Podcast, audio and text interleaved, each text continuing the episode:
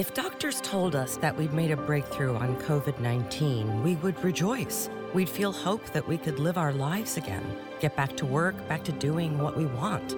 Well, masks are a ticket to that freedom. We can help protect others and save lives by covering our noses and mouths, which is how the virus mainly spreads. Until there's a vaccine, grab the breakthrough that's already here. When we're out, it's masks on.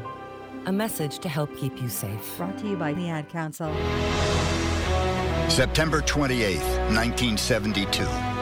It's Game 8 of hockey's Summit Series. The best of Canada against the best of the Soviet Union. After seven games, each side has three wins and a tie.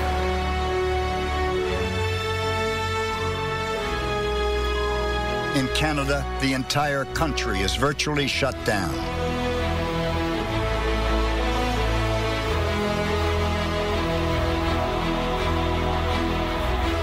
The nation's cultural identity on the line.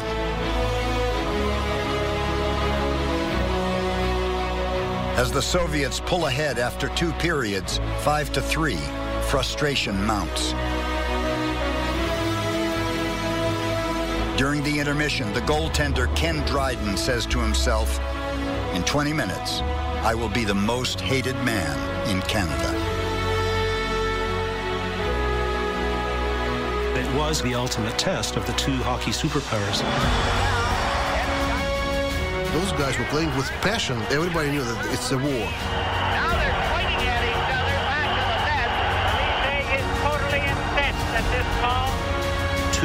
Hostile economic and political systems capitalism versus communism. We're not going to lose. No way we're going to lose. This was for the prestige of the country. We are the world champions. I was like a man possessed. Really the hardest fought game I think I've seen in years. None of that ice is just sheer war. These two teams are going at it. They're not The Cold War, the us against them attitude was exactly what this turned out to be.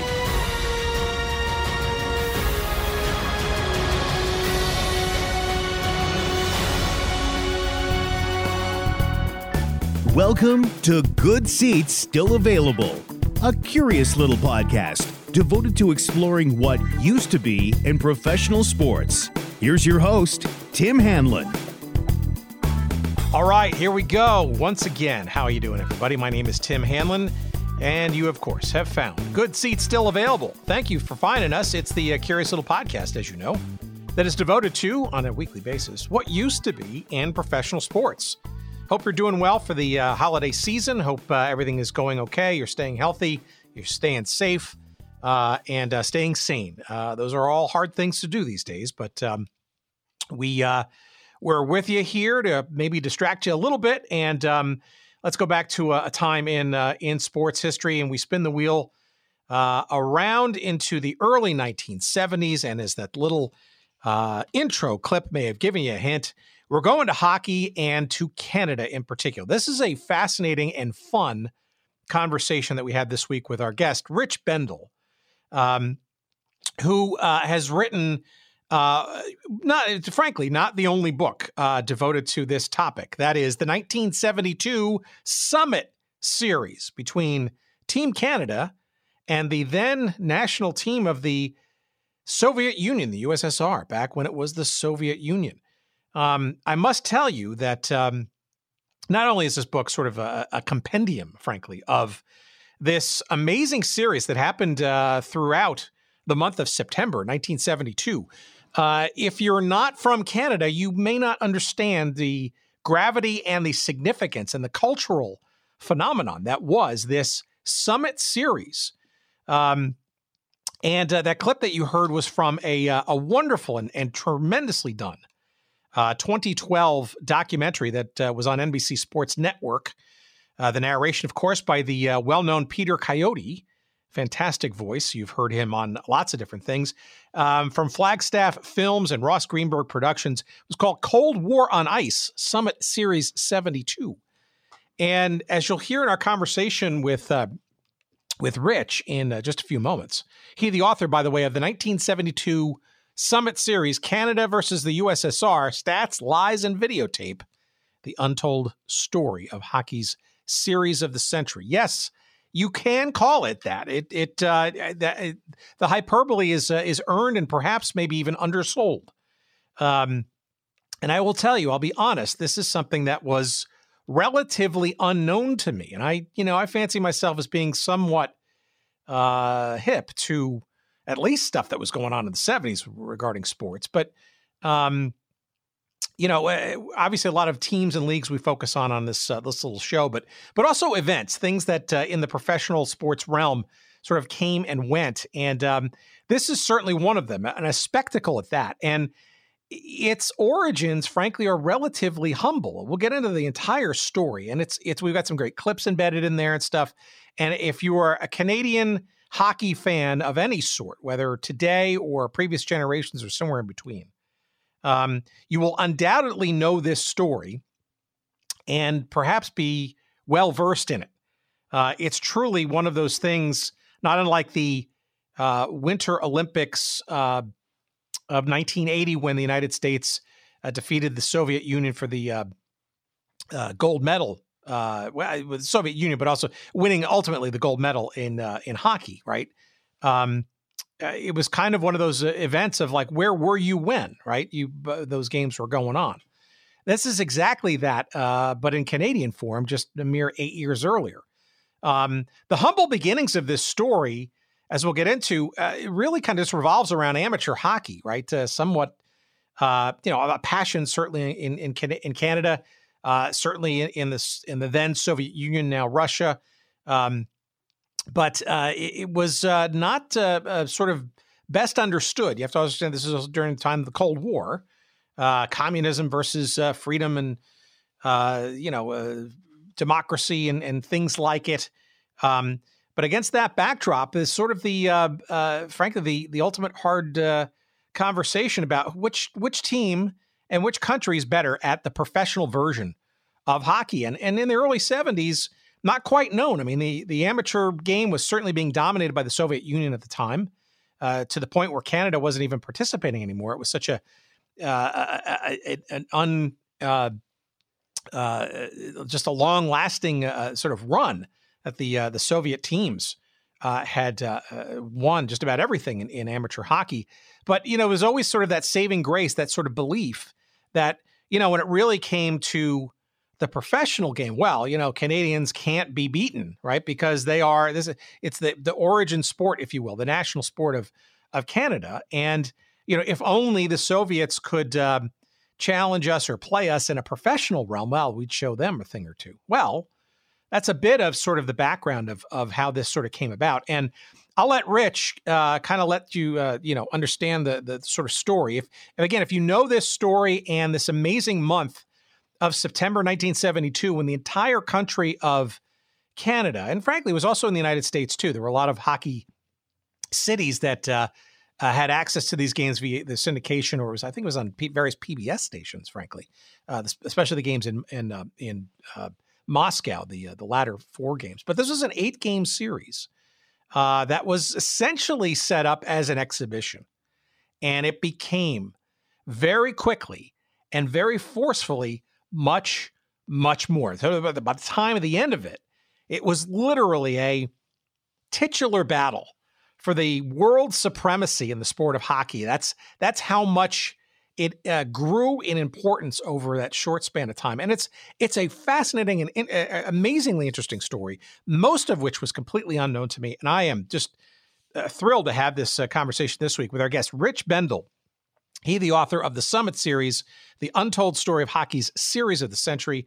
Uh, it's a hoot, uh, and uh, I, it's the proverbial scratching of the surface for sure. Uh, it's uh, there are many, many books have been written about it, a bunch of documentaries and stuff. But uh, please enjoy this conversation with Rich, which, if it's an entree to an amazing story for you to learn more, I am happy to be the gateway to your learning of such an amazing and uh, just an incredible story. Um, All right. Uh, before we get there, let's uh, give you some holiday uh, goodness. We'll give you a whole bunch of promo codes here. We know the holidays are not yet finished. Uh, if you're in the midst of celebrating Hanukkah, uh, in hopefully those uh, lights and those gifts are going well your way. if you're waiting for Kwanzaa or the Christmas holiday, obviously gift giving is still very much in your mindset. Uh, and hell, look, if you're just uh, looking to kind of get yourself a little gift uh, just because you had a tough year, well, look, get your pen and papers ready because all of these great sites have great promo codes for you as well to save some bucks as you buy your holiday items, whether for yourself or your friends or your family. Here goes 417 helmets, collectible helmets, and more. That's 417 417 helmets.com. Promo code good seats 10% off all of your purchases. SportsHistoryCollectibles.com. That's the place to get all of your memorabilia and then some uh, from teams and leagues no longer with us. Promo code Good Seats at SportsHistoryCollectibles.com for 15% off all of your purchases. Our new friends at Ebbets Field Flannels, the granddaddy of them all. That's my nickname for them. Ebbets.com, E B B E T S Ebbets.com. You know how good their stuff is. Promo code there to save 10% off. Good Seats 10, the number 10. Good Seats 10. Oldschoolshirts.com. PF Wilson, Cincinnati, Ohio, and friends. Great t shirts, not only from old sports leagues and teams, but all kinds of pop culture artifacts of, of your commemorated in t shirt form. Promo code at oldschoolshirts.com. Good seats for 10% off all of your purchases there. How about Streaker Sports? StreakerSports.com, the purveyors of sports culture.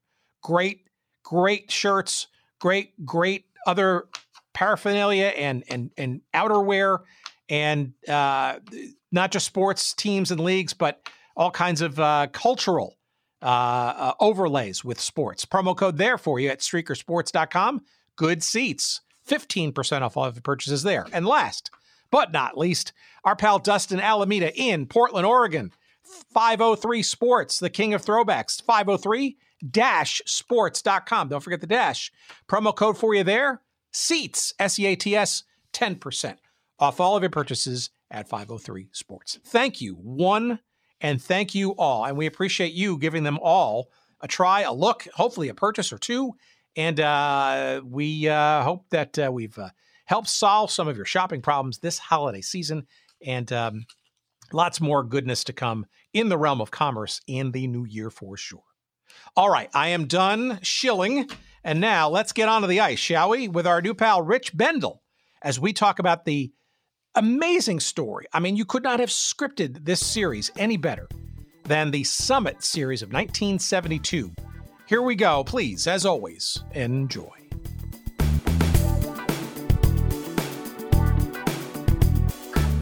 You know, hockey has certainly been something we've uh, we've gone around and around on uh, for for lots of different episodes. Obviously, the Great Expansion and the WHA and uh, you know all, all, kinds of sort of stories and and, and whatnot. But um, uh, clearly, um, you know, me growing up in the United States uh, as as a kid in the late '60s, early '70s, I was sort of very vaguely aware of sort of uh, not only the NHL's growth, the WHA's arrival, but also sort of this this series kind of thing that seemed to uh, constantly come back, I guess, in and being reminded of it, uh, especially when the Olympics came up, right? Because a lot of the uh, sort of uh, reminiscences, I guess, about uh, Canada and oh. USSR and all that kind of stuff sort of came back and back. It's like I didn't have any sort of understanding about even what that was prior, right? So that's why this is really interesting to me. Well, it's uh, if you may be surprised to hear. Um, some of the best reactions I got when my book came out was from Americans. Uh, I still remember uh, the first time I, I was at the Toronto uh, Expo they have uh, for cards and you know all kinds of hockey memorabilia. And one fellow, I had my book set up, and he stopped and he goes, "I know what that is." And he comes over and he's like, I end up finding out, I think it was from North Carolina. And he's like, "This is great," and I, I learned all about this series. Uh, Canadians, uh, oddly enough, I think uh, it's been more of a tough slog in the sense that uh, they they feel that they've heard about the series for so long that they know it inside out.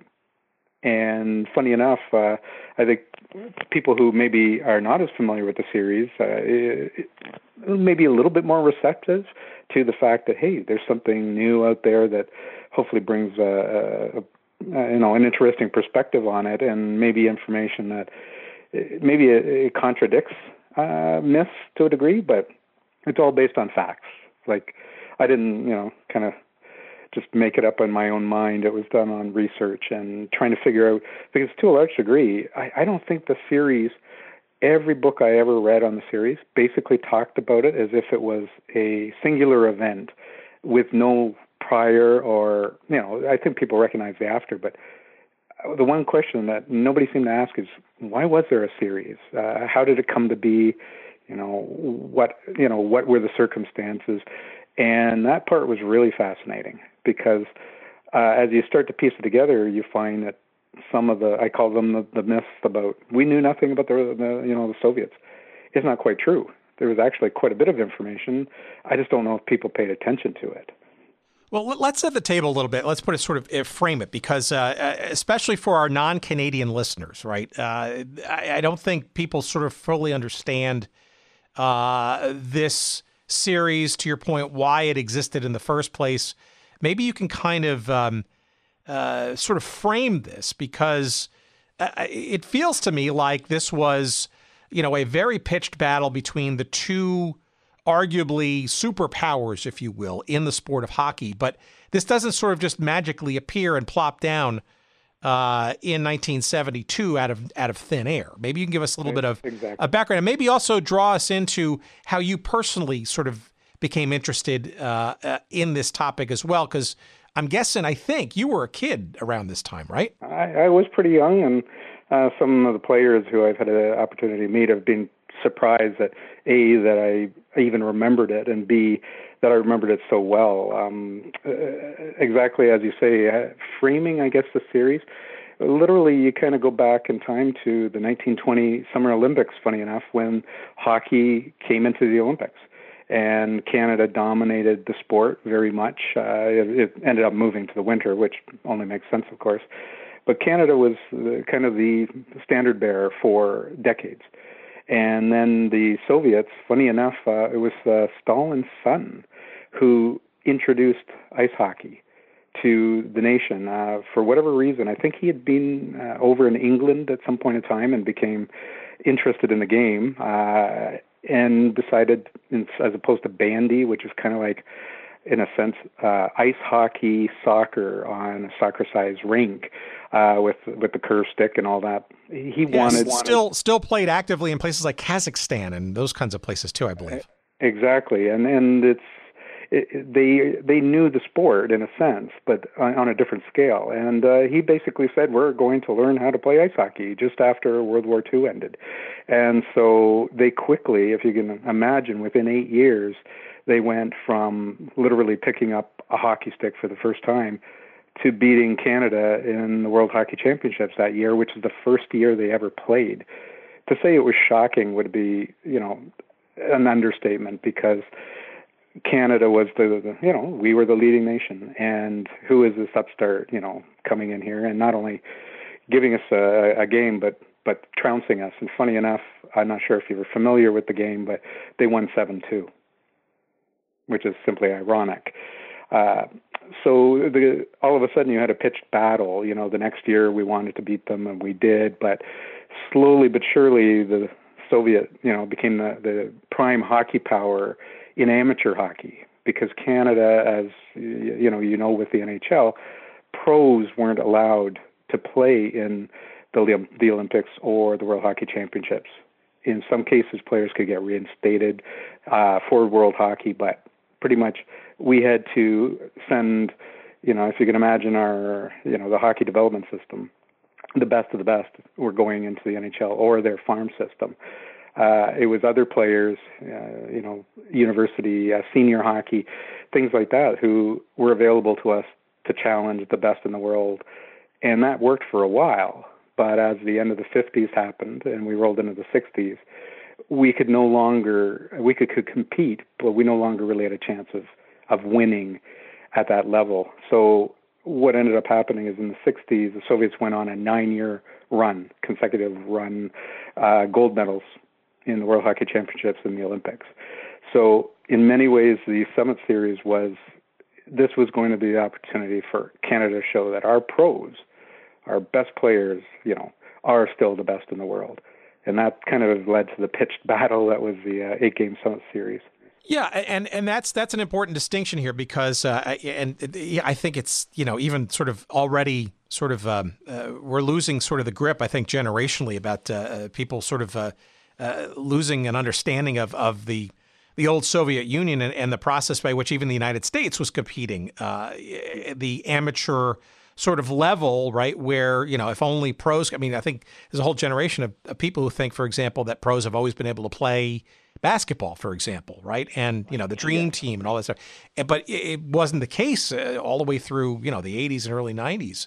Um, but but that's an important sort of part of all of this, right? Because this series in 72 was designed to be uh, the battle royale, I guess, on the professional circuit. And I guess this was sort of a a desire by both countries, oddly, to kind of get to that sort of pro versus pro thing to kind of, you know, sort of like a in, in a grand boxing match, you know, the uh, the battle to end all battles, right? Um, h- how does this even sort of come about? Because I I, I got to think, yeah, certainly the Canadians were, you know, angling to kind of, you know, really kind of throw their best players at the Soviets, but I, I can't imagine the Soviets per se wanting to necessarily you know, uh, uh, interrupt this uh, sort of perceived dominance, at least at the amateur level. It's a good point, and to a degree, there was, uh, I think, competing interests. You know, it's nice to be kind of considered number one, but ultimately, there's always an asterisk about it because it's like, hey, you're not playing Canada's pro players, therefore, you know, how can you call yourselves the best? And and and I think the Russians themselves kind of realized they in order to continue progressing their game and elevating it, uh, they'd kind of reached a point, I guess they'd self realize, hey, we're up to nine championships in a row, but we're starting to stagnate. And in fact, the uh, one of the ironies of the 72 series is they actually lost the 72 World Hockey Championships. Um, in many years prior to that, there in an Olympic year, because 72 was also an Olympic year, they they only had one or the other, and if you won the Olympics, then you were world champion. But '72 was, I think, the first year where they actually had Olympics and then a World Hockey Championships. So they did win in Sapporo, uh, Japan, and in fact, the U.S. came in a uh, surprise second that year. And then in uh, the spring, they played, and the Czechs, uh, Czechoslovakia actually defeated them and won gold over them. So that was kind of I think a reaffirmation for them. We need to challenge ourselves more, and to do that, we have to play Canada. So, as funny as it seems, I think they they wanted to. They were ready for it. You know, they've been preparing again since they'd won in '54. They were ready. They figured, you know, we want to find out how good we are against Canada's best, and they they were prepared to lose uh, to do it. But I don't think they went into it with you know, without the intent of believing they could win. Well, okay, so uh, I, you know, I, I read certain sort of uh, uh, uh, narratives about this. I, um, who do you think wanted this series more? I, I would think it would be Canada, but uh, the when I read a lot of sort of some of the background, the intimation seems to be that it was that was the Soviets that kind of wanted to make the case. Do I have that right, or is it is it speculative as to sort of who and uh, how it came about. Well, I would say, uh, as we've discovered over, you know, again when the Soviet Union existed, uh, the Russians, uh, not to be impolite, but they they can, they can be pretty cagey. Um, you know, they don't always, you know, they're card players to a degree. They don't want people to know how, you know, how much they might want or not want something. They knew the Canadian public wanted it. Uh, there was a great desire for quite a few years prior to the series. I found different articles. I found references. I think maybe even in the NHL 1970 All Star Game, of all things, how they were talking about how Canada, you know, wanted to play, you know, the pros, having the pros play against the Soviets. The players themselves probably didn't feel quite the same way, but uh, the Canadian government as well felt the, the same way because we, you know, we didn't want to be embarrassed on the world stage, and uh, the rules were kind of, we felt things were kind of stacked against us. We were there's a number of things that happened in international hockey uh, in the 60s, for example, where we felt we got shortchanged and disadvantaged. So I think it really was the Soviets knew we wanted to play, and they did too, but they didn't want us to know how much they wanted to. So they negotiated basically for the series. They negotiated as much in their favor as possible. And and I guess that makes sense. For example, they they didn't allow any NHL referees in the 72 series. There were actually American referees for the four games uh, in Canada, and then it was a mix of uh, different Czechs and uh, West German referees, and and a Swede as well that um, that were of varying levels of quality. Let, let me just leave it at that. Well, you mentioned the 1970 NHL All Star Game, uh, and you also sort of call that out in the book. Um, it almost feels like that was sort of the a hint, I guess, perhaps of uh, of the idea of of having country versus country, sort of uh, in some way, shape, or form. Maybe almost uh, an impromptu, maybe template for what would happen two years later. I I would say that's a really accurate statement, and and even in when Canada still had our Canadian national team, um, we had wanted to start migrating near pros, they call them, like players who were in NHL club system uh, systems, but not quite, you know, on regular on the NHL teams. And we had received approval in the fall of uh, '69 um, to allow uh, said players to play for the first World Hockey Championships that were originally planned in Canada, uh, Winnipeg and Montreal in 1970. But what happened is um, it kind of kept getting bandied about, and the Soviets, I think, tested us. They actually allowed the the Nats to bring ten near pros to their Sovetsky Sport tournament. That's a an August September tournament they always have, and it still exists today. And they the Nats did very well, uh, Canadian national team. Um, and I think they started to get worried that this wasn't such a good idea. And then they also had what they called their Christmas Izvestia tournament, uh, an invite tournament. Canada again brought around 10 near pros, and we finished second. And funny enough, uh, a couple weeks later, it was kind of announced that you know these near pros uh, would not be allowed in the World Hockey Championships of 1970, and Canada withdrew and said, you know, if this is the game you're going to play, we're not we're not going along with it anymore, and basically said until we are allowed to use pros, we're not going to participate. So funny enough, the 72 series um, in 72, if, if hockey fans can imagine, there was no international hockey of any kind that involved Canada. You know, at, at that time there weren't any World Juniors. Um, we obviously weren't participating in the World Hockey Championships, not the Olympics. There was no, you know, women's hockey, no sledge hockey. Literally, there was no international hockey in 1972. So this was also a tournament that allowed us to get back into the mix, you know, to uh, and, and it was across the board. There was like multiple interests, you know. Uh, money was a, a big uh, incentive for everybody, but at the end of the day, it was like, who's the best? You know, who? Let's find out once and for all. You get to ice your best players. We get to ice ours. But funny enough, it didn't turn out that way because, uh, as you mentioned about the WHA, the new league that started that year, we actually lost some players from our team because they were essentially not allowed to play for Canada, even though they were Canadians, uh, because they had jumped this rival league. So we iced a, a very good team, but we didn't ice our very best, if I can leave it at that. Well, all right, let's let's let's uh, frame that before we sort of get into the actual uh, foundation of this actual series and sort of uh, its uh, uh, how it sort of unfolded. I, I, think it's important to kind of circle 1972 on a number of uh, on a different on another level, right? Because um, this is also you know this is a couple of years removed from the great expansion of the NHL.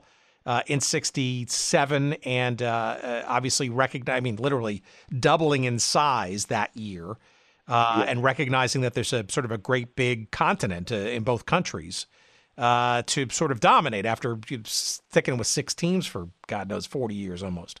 exactly. Um, right, and then and then this WHA thing, which we've Uh, we've had the pleasure of talking to uh, its founder, Dennis Murphy, on a couple of occasions. Believe it or not, still still kicking it at ninety, I think ninety five years old. God bless.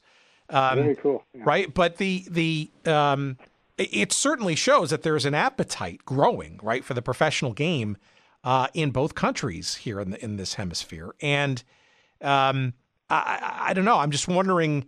So maybe you can sort of explain sort of this little rift because it, we haven't mentioned him by name yet, but Bobby Hull, right? You know, being the biggest name signed away in this new fledgling, not even sort of puck, uh, puck dropped yet, WHA.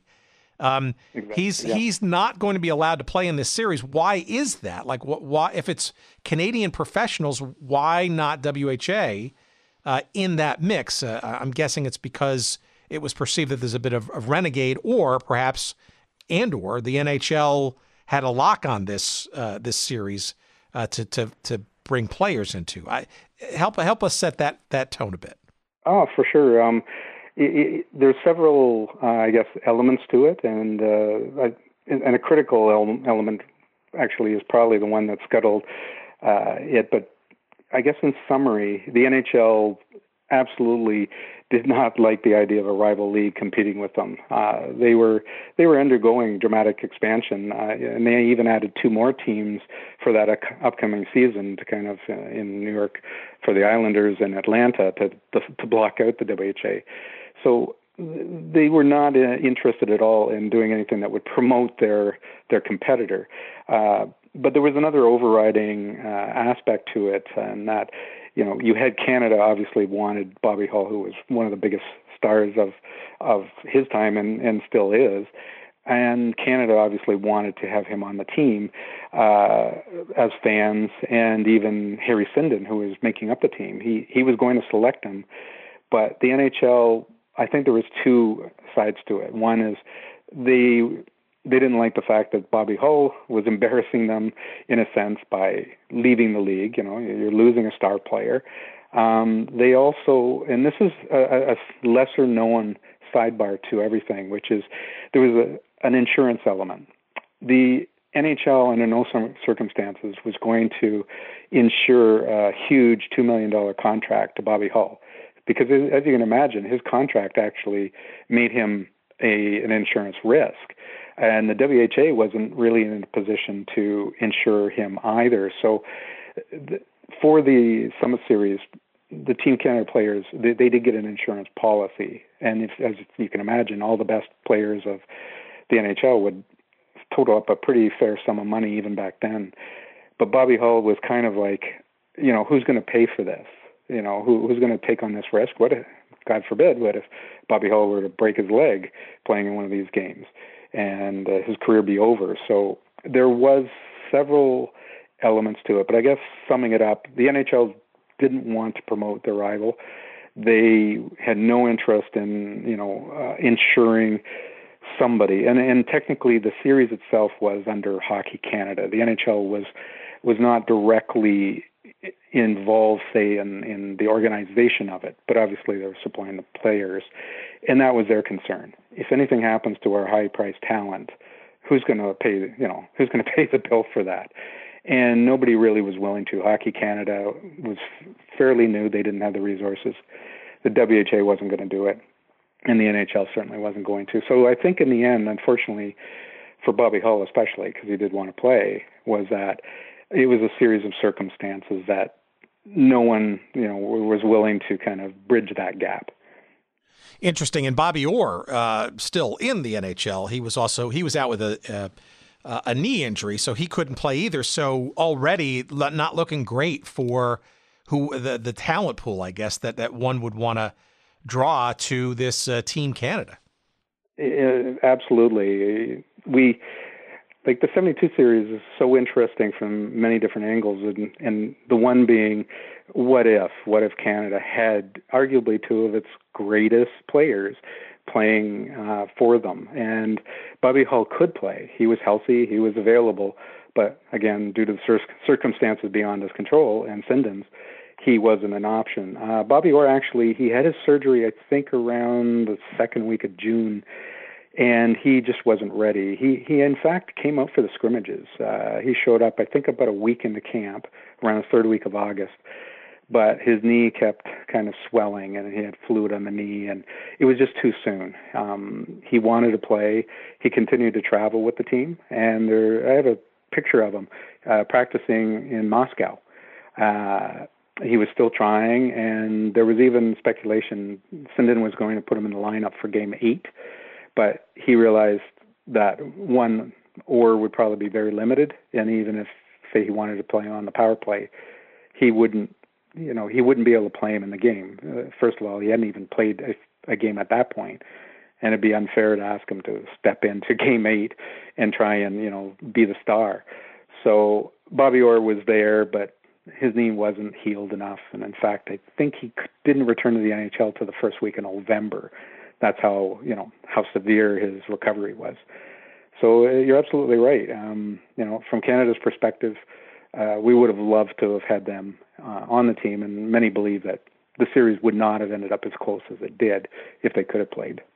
All right, give give us a sense of how this was set up, the the hype, the uh, how it was uh, released to the to the uh, to the public, the idea of it, uh, the, the the build up to it. Um, it ran eight games, but uh, was it even envisioned as an eight game series? I mean, why would you have an even amount of games and, and, and all that kind of stuff? Uh, uh, how and, and maybe even the timing of it, like how was this all sort of framed and, and set up and, and uh, hyped, I guess?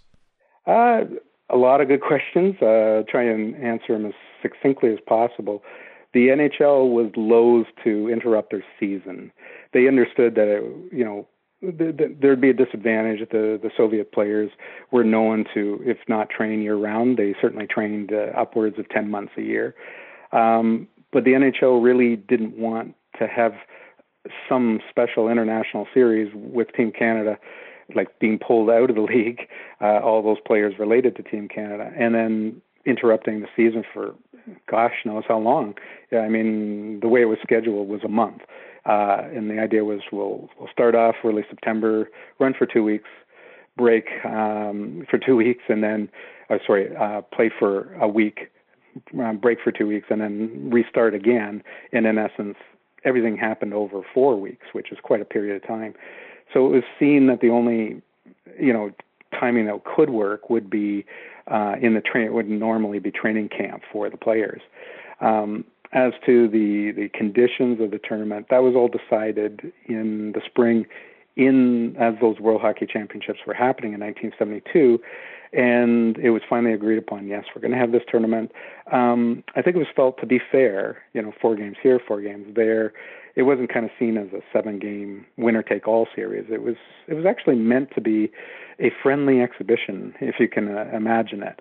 Uh, it was expected to be competitive, but nobody I think foresaw that it would turn into the you know pitch battle right to the almost to the final second that it turned out to be.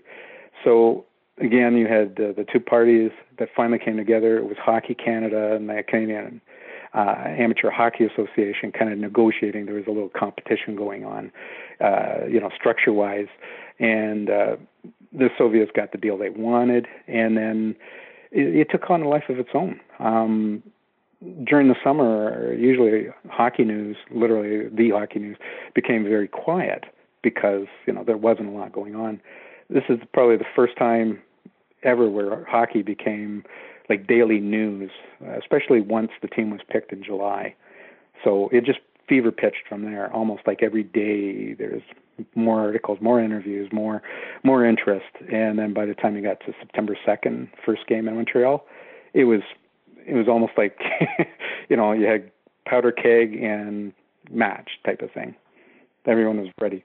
Yeah, and it, the, the the even the uh, uh, the this, not only the selection of the team but the naming of the team, calling it Team Canada, which I which I guess was Alan Eagleson's idea, or or I, I also understand there was an ad agency sort of involved. Now Alan Eagleson is a whole other uh, can of worms there, and and uh, one which we opened up with uh, our pal Dan Bouchard uh, in a previous episode. Uh, I, I, I, digress on that. I, I, encourage our listeners to listen to that episode, all two hours of it, because uh, that's a whole sort of uh, intriguing uh, tale and saga in and of itself. But suffice to say, Alan's part of this mix during during this time. Um, but it almost feels like this. I'm just wondering how this hype sort of developed. Was it sort of organic, or was it? Because this is also, again, I, people of this current generation sort of remember. This is also during the the height, if you will, of what was known as the Cold War, right? Where it was sort of, you know, the the, the Iron Curtain of of this sort of uh, mystical and, and mysterious and, and evil almost uh, Soviet Union and a, a free country in Canada, arguably one of the better, if not the best, hockey playing nation on the planet. Um, uh, that just seems like it's ready made for press and or uh, hype. I absolutely, and I, I think organic is a perfect description. It literally grew almost like a seed. And again, I, I would I would go back to 1954. The Soviets show up at their first uh, World Hockey Championships and completely embarrass Canada.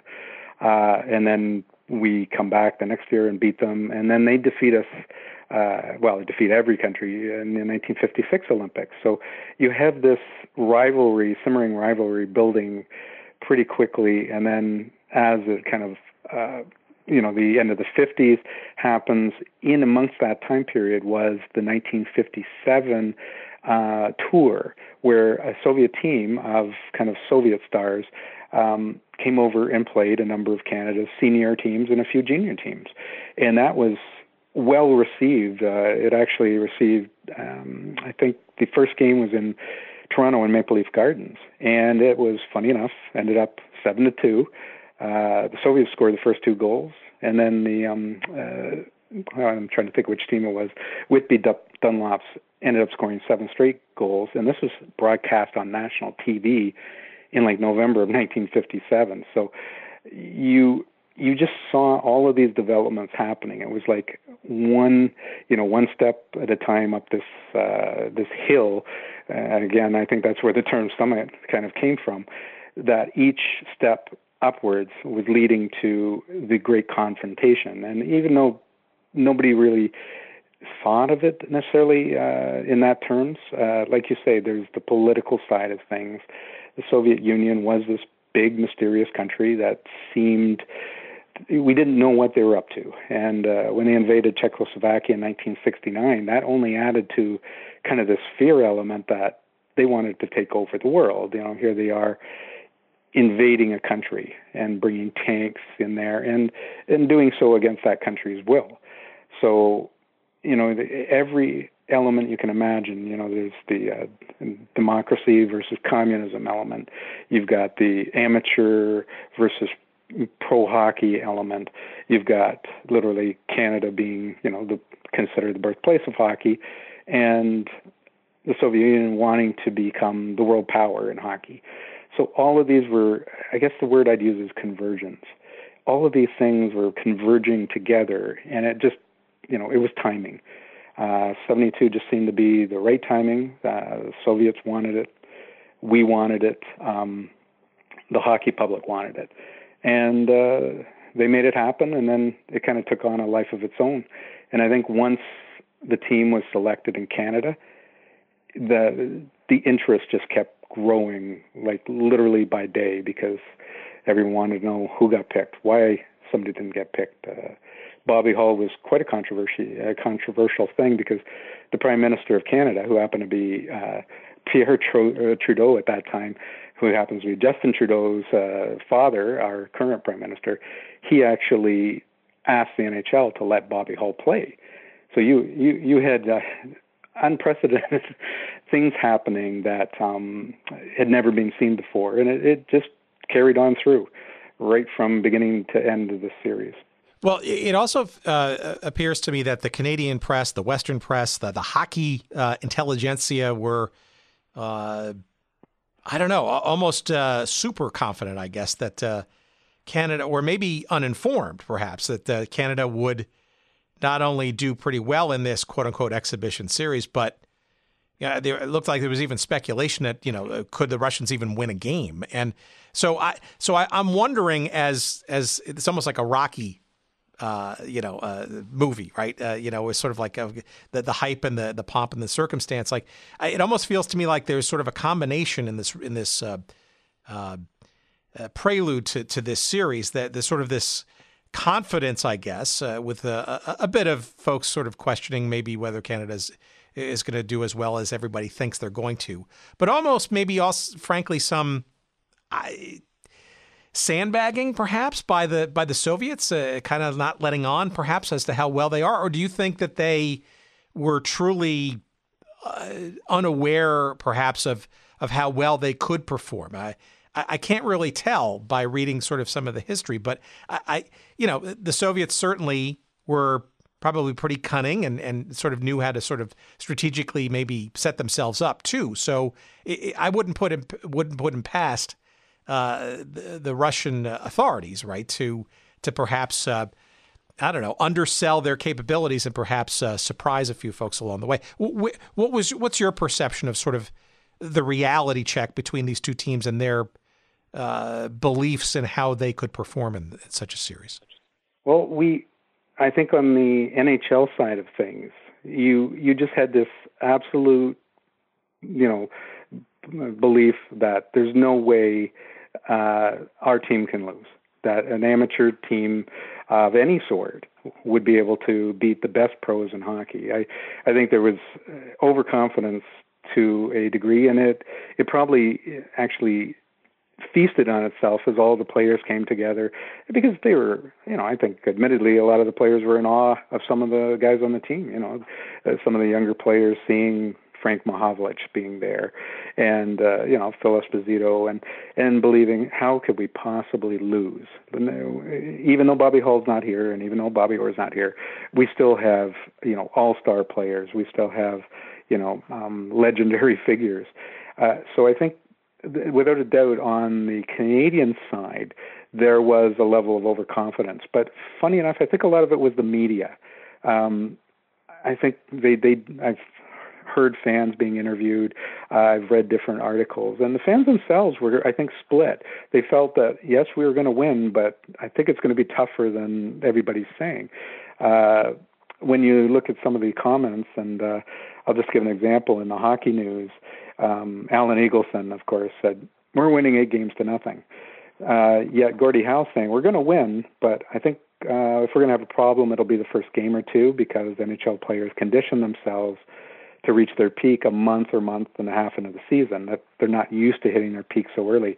So here's a player's perspective that, hey, you know, it, it, we, we're going to have some challenges on our side. Uh, uh, one of the best comments was actually Murray Williamson, the U.S. Uh, 72 Olympic coach, and he said, I think he summed it up from that, you know, that independent perspective, uh, which is often, you know, uh, the, the best one, I'd say.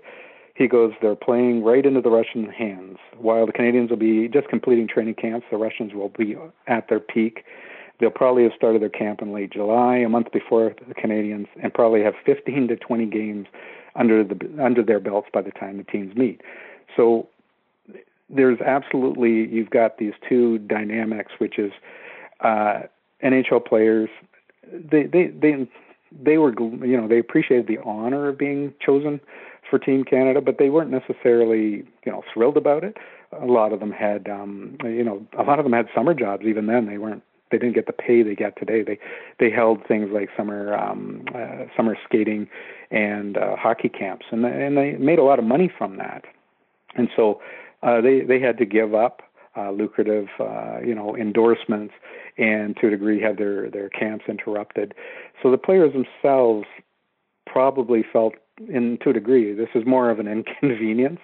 Hey, we're we're glad to play, but really, you know, it's not not first thing on my list, right? I'd like to enjoy my summer. Uh, so you had the media being overconfident. You had players who, this is brand new. This has never ever happened before. Never ever they had to gather and have a camp for you know uh, several weeks in preparation of a tournament that started in September. Completely different mindset. Today, it's it's you know through the hockey, uh, sorry, through the Canada Cups and the World Cups of hockey. It, it's become the norm, I, I guess. Back then, it wasn't the norm. It had never happened before. On the Soviet side, they were very glad to be KG. They were very glad to let us be overconfident, to say, you know, we're going to beat them by a goal or two every game. But they they were frantically uh, preparing behind the scenes because they they they felt that they were in tough. Uh, different comments I've read, they they really didn't know how it was going to go, but they were going to give it their best shot. And they had been self-evaluating for quite a few years. Uh, one book I read, um, I believe his name was Marorov, and he was kind of an evaluator of of Soviet hockey, a key figure, and had been a good player in their system. And he even, you know, did this analysis measuring, you know, stick handling ability, skating, goaltending. And then even in 1969, he felt that they had the edge in many categories over Canadian players. So don't kid yourself. They they were ready. They they were as ready as they could be, and they didn't know what was going to happen. But they didn't want us to know that they were as ready for us, and we weren't for them. If if uh, that kind of sums things up. Yeah. Well, it also feels like there's a bit of um, uh, innocence slash naivete, perhaps, right? Because this sort of word of professional, I think, almost feels like a convenient, um, I don't know, badge of, of courage, I guess, or, or, or confidence, right? Because, you know, as as a kid growing up watching, you know, various Soviet and then Russian teams uh, in the Olympics, for example, it was a, sort of ingrained and, and sort of pounded into, into one's head when listening to the broadcasters that essentially these were pros because in that Soviet system, right? They're basically being paid by the government to be effectively professionals, the, despite this sort of amateur label, right? So uh, it's really it's really odd, I guess, looking back, and, and maybe you know, hindsight is always twenty twenty, right? But you know, to think that oh, hey, we're the best in the professional, and we're going to prove it, says Canada. But the reality is that you know, for the last decade prior, right? You know, every amateur competition, the Russians were the Soviets were dominating, right? So that's that's a, an interesting maybe word parsing there that uh, kind of maybe plays plays a role perhaps in some confidence building maybe uh, improperly uh, placed and uh, it, it kind of comes from you know i guess expectations it um it comes from being told that you're the best and not that any of the nhl players i think were sitting around at night going, you know, I'm the best player in the world or I'm one of the best. They they just knew that they, because they could only play against other NHL players. They had nothing to kind of standard bear against how good am I and vice versa. The European players, they were they were very anxious to see how they, you know, how they measured up, I guess is the right word. And um I think for a lot of the younger listeners, uh, it was so different back then. I, we got our news literally by reading the news. You had to pick up a newspaper. You had to get the hockey news.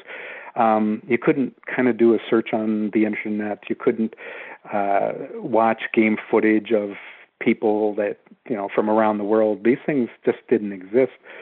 They, the Soviet players themselves, except for when we saw them periodically at World Hockey Championships and Olympics, assuming they were being broadcast, we knew almost nothing about them. Uh, and to try and explain to somebody that this particular player, like uh, Kharlamov, for example, is is an outstanding player.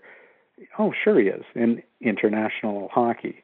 Uh, but you're right. The there was also the realization that you know it, it, they were called shamer, you know, amateurs because they were as dedicated to playing hockey and maybe even more so than the NHL. I mean, when you had the Soviets training, and I think it, at that time it was not year round, but it was more like 10 months out of the year, which is pretty substantial. And NHL players, their season ran, you know, went into training camp in sometime in September, and most were done uh, by the end of April, unless you made it to the Stanley Cup final. So you had, you know, maybe May, June, July, August, at least four months of the year where you know you were in enjoying life, enjoying the summer, doing other jobs, those kinds of things. So some of the players realized they're they're perhaps more professional than we are because of the amount of time they dedicate to hockey. Not that they, you know, not that the NHL was second rate in that regard, but it was just the way the Soviets ran things. You know, when you when you became part of their Soviet national team, you were, you know, you, I don't know what the right word is exactly, but uh, you were a slave to it in a sense. Uh, yeah, or in, in, ma- in, mafia terms, you were made. You were made. Um, right, exactly. All right. Well, so let's let's get into let's get into the some of the series. I mean, we could probably do an episode for each and every game. That's just how significant uh, and and culturally uh, uh, uh built up this was, especially for for uh, the Canadian populace. But uh, September second, nineteen seventy two uh, the first of what we're going to be four games spread across Canada, right? So um, yeah. maybe you can kind of walk us through some of those games. And I guess it's probably important to kind of just maybe set the tone with the first game in Montreal. Um, I think that Canadian confidence was um, challenged uh, pretty quickly, wasn't it? It, it was a um, a game of uh, many faces, and the reason I say that is um, the game itself was incredibly unique because before NHL games, you you know the teams came out, they had a warm up, they dropped the puck and they played. Um, the Summit Series had this huge opening pregame ceremony that lasted almost 30 minutes, if you can imagine. So the players who were geared up to you know start at the drop of the puck at eight o'clock, they didn't start for half an hour. Now, the representative of the Soviet delegation, Mr. Georgy Rigulsky will join Mr. Pierre Elliott Trudeau, Prime Minister of Canada, and Mr. Charles Hay, President of Hockey Canada.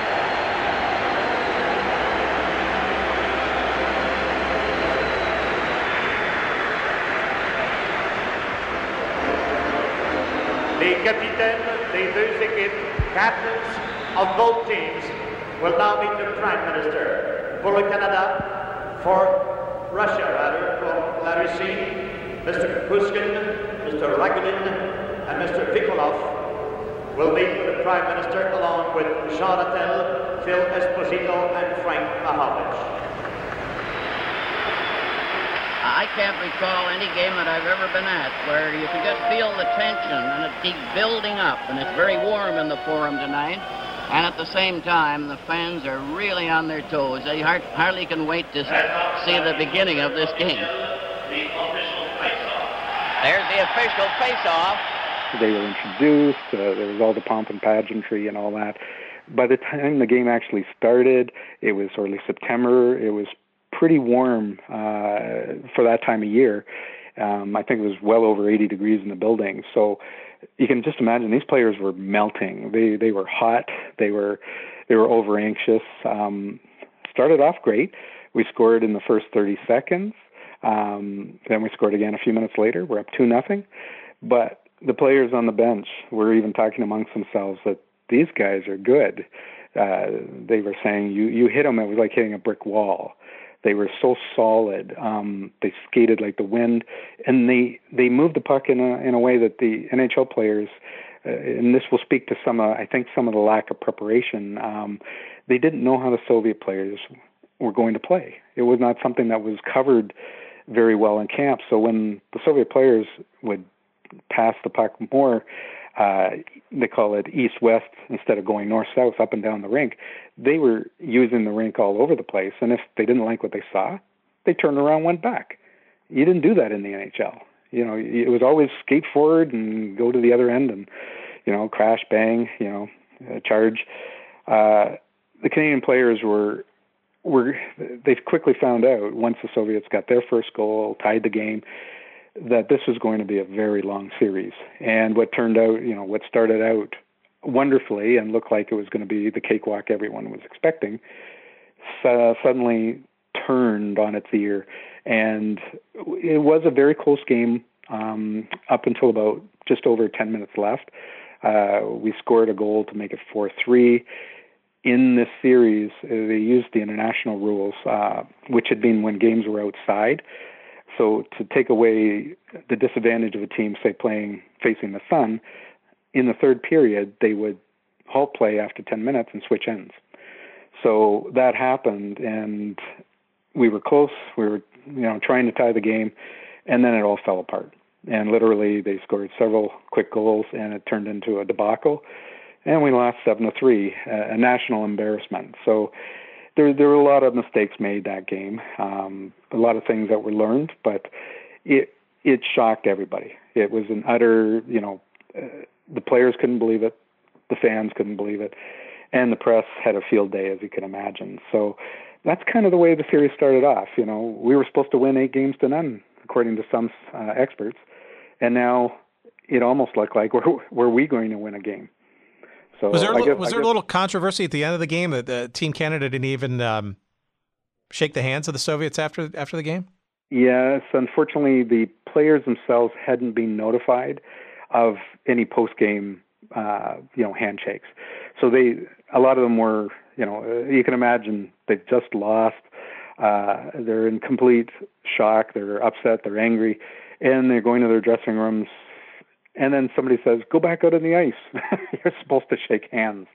The it was embarrassing. So, so it wasn't on purpose. They they did no, it sort of no. un, uh, unwittingly. Okay, but they, that probably that probably no, added a little extra drama, maybe unwittingly. No, it did because the Soviet players are standing there ready and waiting to to do so, uh, and the Canadian players, unfortunately, some of them had already gone to the room, removed their jerseys and that, and it was just kind of seen as it's too late now. Uh, so it was a it was a bit of an embarrassment, but the players themselves they didn't know, and uh, I'm not even sure if the coaches knew. It, it just again here's a series that's never been done before. Uh, nobody knows all the protocols, and uh, or maybe somebody assumed they knew the protocols, and we usually you know, we know what happens when somebody assumes, right? So. Uh, so the first game, it, it, it just across the board, you know, fans were felt embarrassed, the team felt embarrassed, uh, we we knew we were in for a tough series, and, uh, we'd only gone through one of eight games. So, what happens two days later in Toronto? Um, I mean, uh, the press as well as uh, the reaction of the of the coaches and the, and the players. Um, looks like there was a, a, a, pretty dramatic shift in the in the in the roster. It looks like that that people really, if there was any uh, notion that this was going to be an exhibition series that uh, was sort of gently played amongst two uh, countries, just uh, trying to uh, uh, showcase talent. obviously started to take on some more urgency, I guess, from the Canadian side for sure. Very good point. Um, some of the player selections were based on how players had done in the three in in the scrimmage games. There were five of those between Team Canada, red and white, and then they had three intra squad games. So uh, they kind of went with the players that you know that gave what appeared to be the best effort, and that's that's a reasonable uh, thing to do.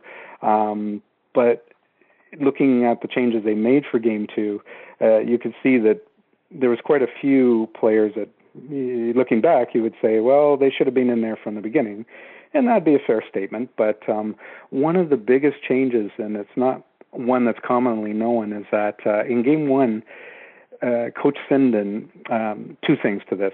One is at that time, the NHL and in this series, they only had 17 skaters and two goalies for the lineup. So you didn't have the advantage of being able to have 12 forwards and six defensemen, which is a nice even number because then you have four lines of three forwards and you have three sets of two defensemen. In this series, though, you only had 17, so you had to give up either a forward or a defenseman. So in game one, uh, Coach Sinden decided to go with just five defensemen. That was a critical error. Um, one of the players, in fact, uh, um, went to Coach Sinden and begged him to play six defensemen. He said, "I've played against these guys.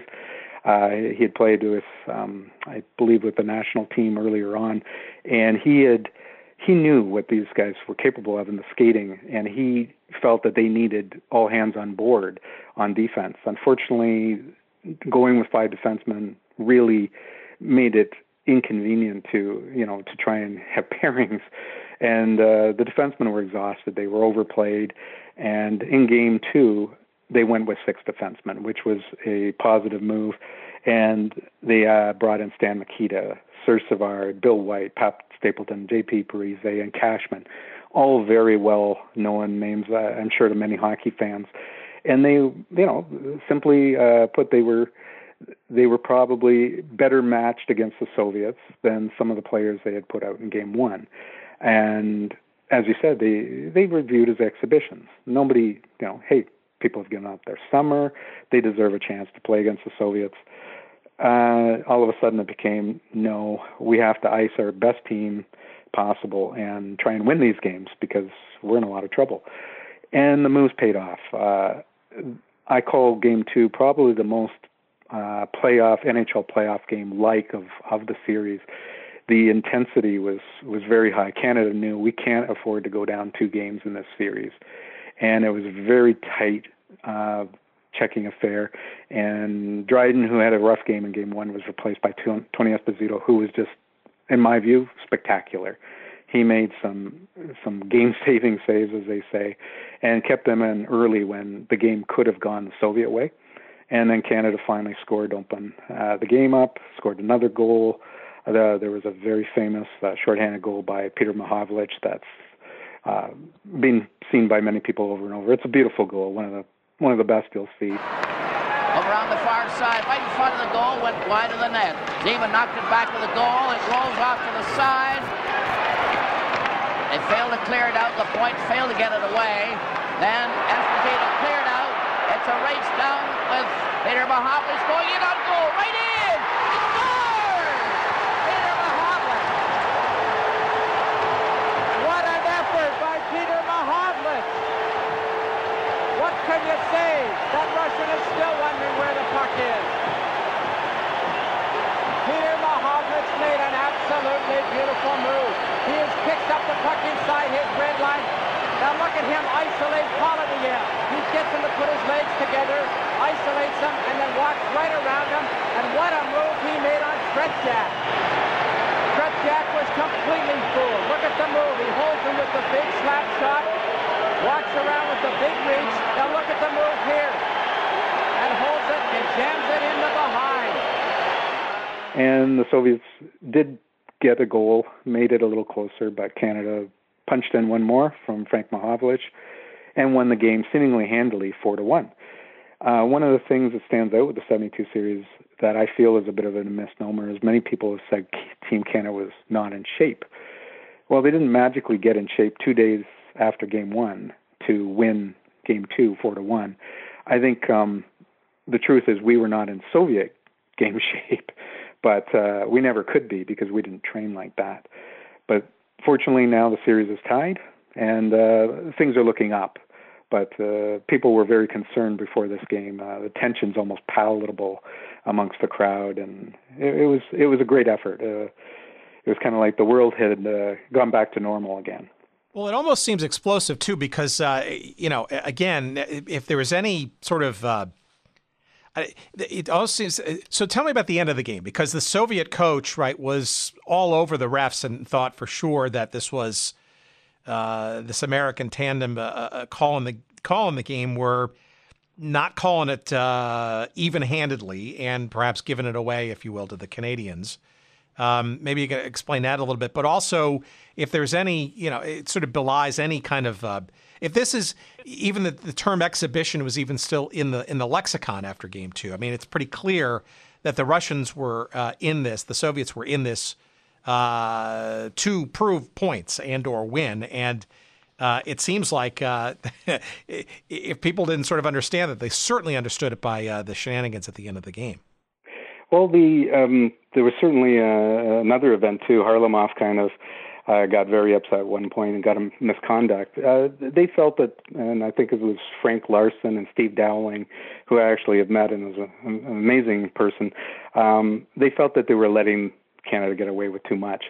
But I, I, I honestly, in watching the game, I think it's just a tight checking, playoff-like game that was kind of the NHL's bread and butter. Um, the players knew they had to slow the Soviets down. They knew they had to get in there and be physical with them, and simply put, the the Soviets had never played a game like that, uh, and they didn't like it, and uh, they adjusted. I mean, if anything, the Soviet team, coaches, players were very quick learners, but I think simply put, they just didn't like the level of physical play and the grittiness and and that, and uh, and they took it out on the refs.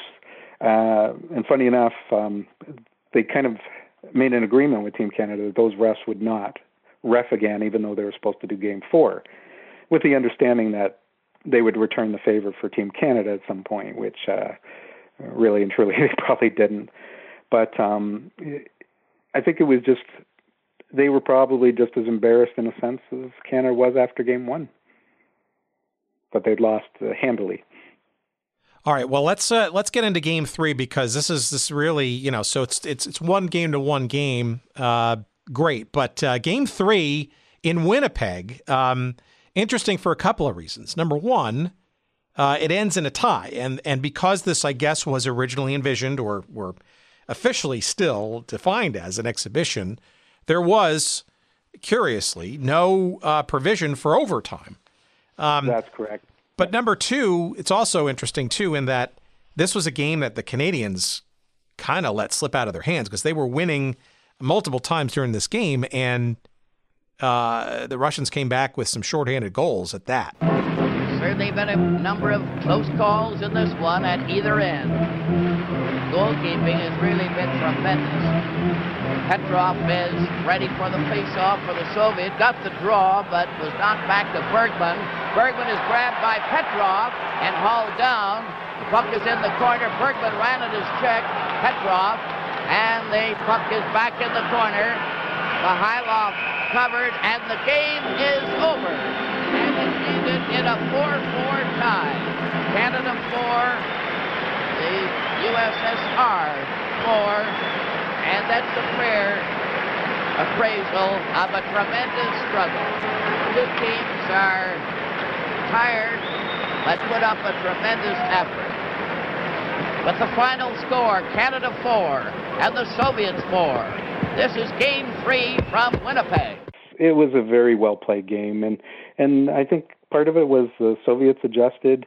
Uh, they they knew what Canada was going, you know, the style of play they were going to come out with, and uh, they took advantage of. They had a breakout play that was even noticed by the Canadian scouts when they were there in August um, and over in the Soviet Union to to watch some of the players. They mastered the bank shot literally on one play. Uh, Mikhailov makes absolutely you know world class pass from from like his uh, goal line uh, from the corner and banks it off the boards, and Kharlamov picks it up just uh, just before center and goes in on a breakaway. And that goal was critical. Canada was in control of the game. We were winning three to one at that point, and then he scores a, a beautiful goal. And it was shorthanded to boot. So, you know, it was almost like Canada's like, just when we feel we're we're getting a leg up, they have this knack of coming back and fighting finding a way to, you know, get uh, get back into the game, and and they did that constantly. Even when we went up four to two, uh, shortly after they scored their second goal, um, they they scored two quick goals after that, and and some of it was.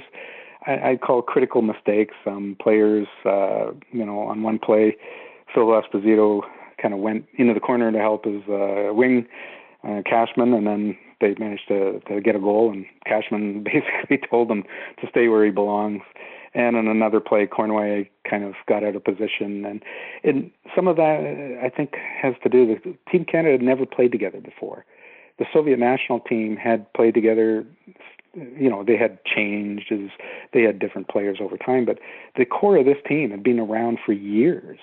Um, they knew themselves inside out. The Canadian players were a mishmash of uh, pretty much every team in the NHL expect, except for a few expansion teams. So you had a team that was still struggling to find its chemistry and flow against a team that knew exactly how one another played, and you gave them an inch and they took a mile type of thing. But it was a very good game. Um, again, the goaltending was uh, there was some excellent goals, super goaltending, but it was a sister kisser, as they say. So now we have one one game one, they have one game one, and we have a game tied. So the drama's you know continuing to build again.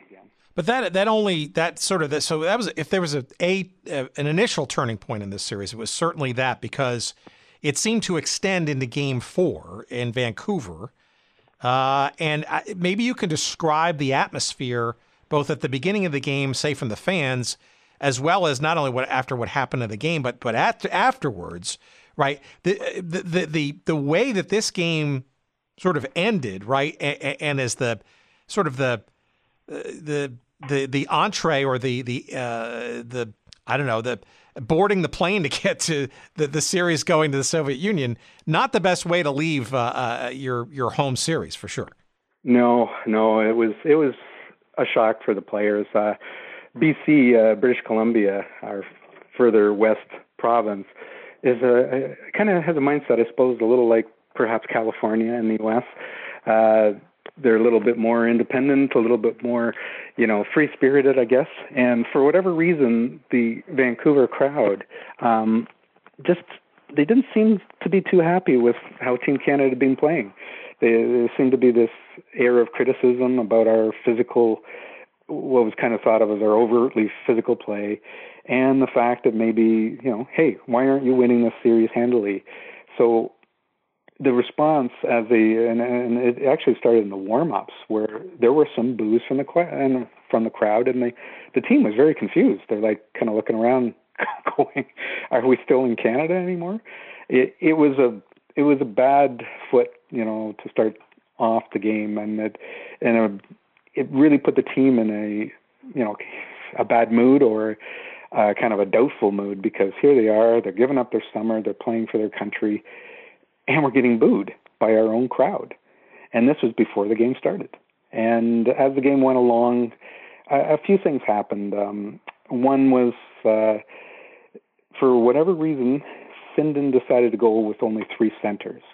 And so you had um, a, a kind of a tired Esposito, who had played three games in a row, a very tired Bobby Clarke who who struggled this game, and then they brought in uh, young Gilbert Perreault, who played very well, but he um you know he wasn't played say as regularly as as some of the other centers. So that kind of hurt the team i think. Um again it was it was these lineup adjustments they the game four uh lineup for canada resembled in a lot of ways their game one lineup and we all know how well that went it just didn't seem to be a an effective lineup against the russians so it, it was a combination of things. Um, Gold, uh, Bill Goldsworthy went in the lineup for Cashman, took a couple bad penalties. The Soviets scored power play goals, and the crowd booed. And I think that's kind of the way I'd sum up the game. Uh, we were never really in it. Uh, we scored a late goal to kind of, you know, uh, lessen the blow, but the 5-3 loss was, it, it was not our best game. And even worse was we were leaving Canada down two games to one with one tie and going to their home ice. And it was looking very, very dark at that point. Um, and it was going to, funny enough, it was going to get worse. Um, game four was also a turning point, though. As you say, um, the post game, Phil Esposito actually vowed to uh, become one of the game stars because he wanted to be in post game interview, and he was. He um, got interviewed by CTV who was carrying that game, and he kind of, you know, put his heart out there. Uh, he said how hard the team was playing, uh, they were trying their best, and um, they were shocked that they weren't getting the support from Canadian fans.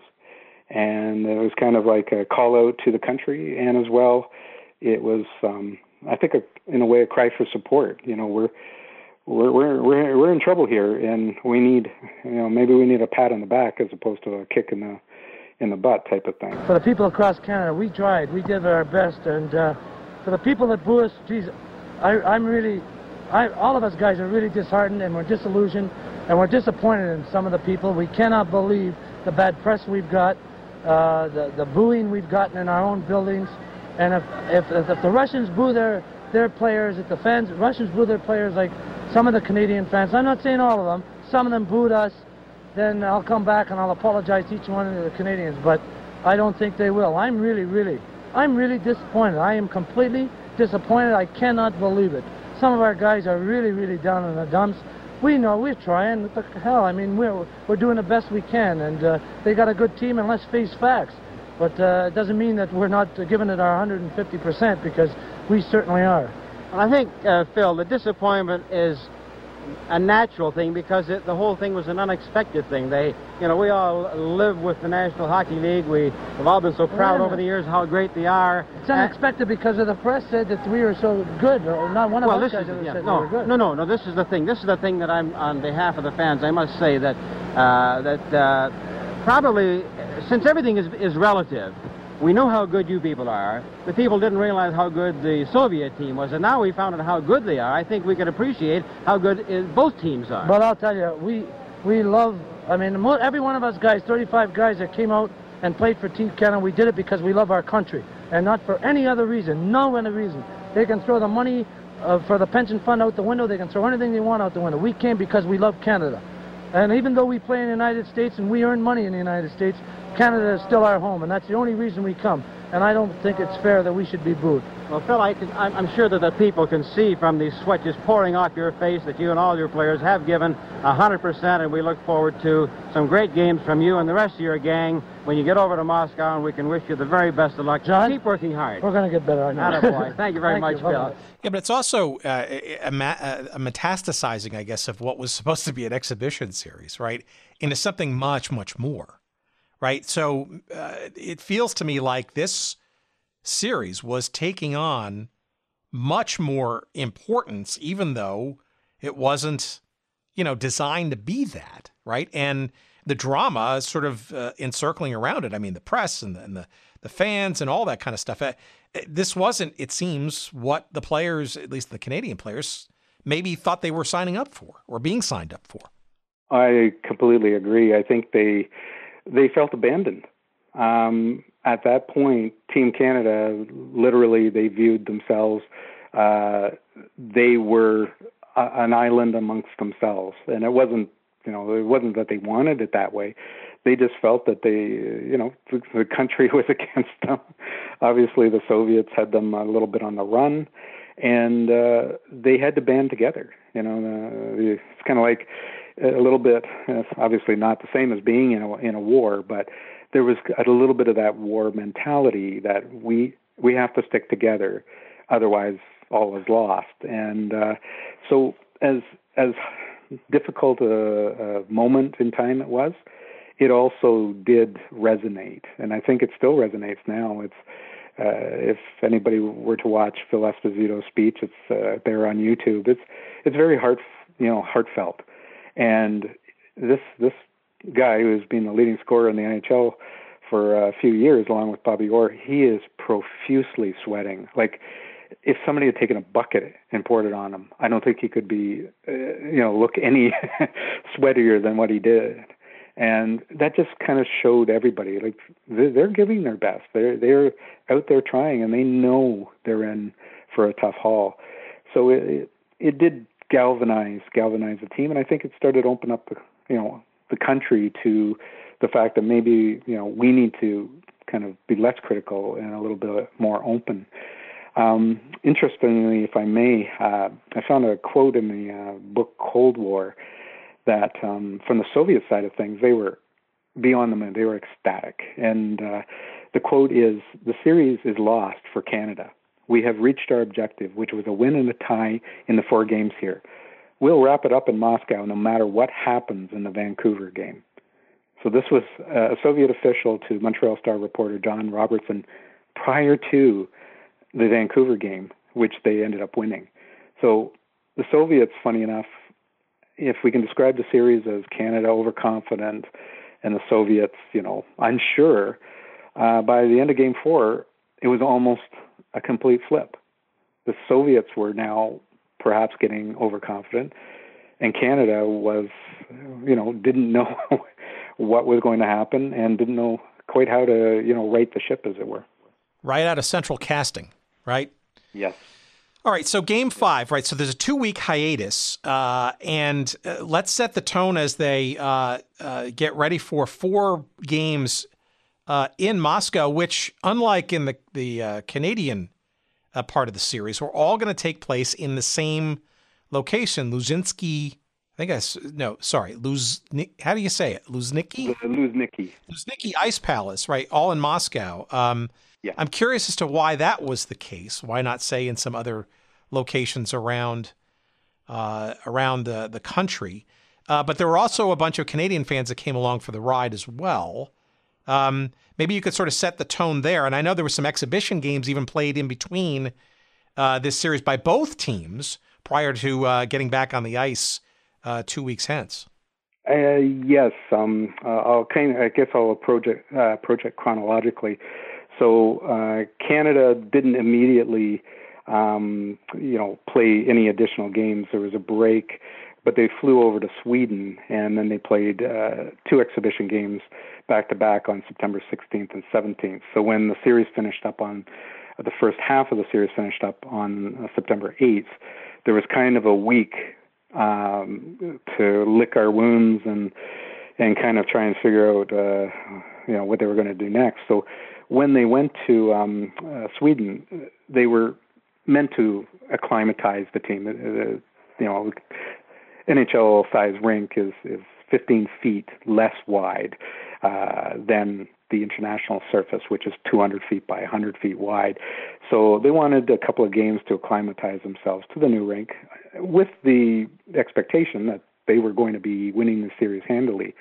Now these games became, you know, uh, very important. They they needed to adjust to the big ice and get themselves ready for the second half of the series.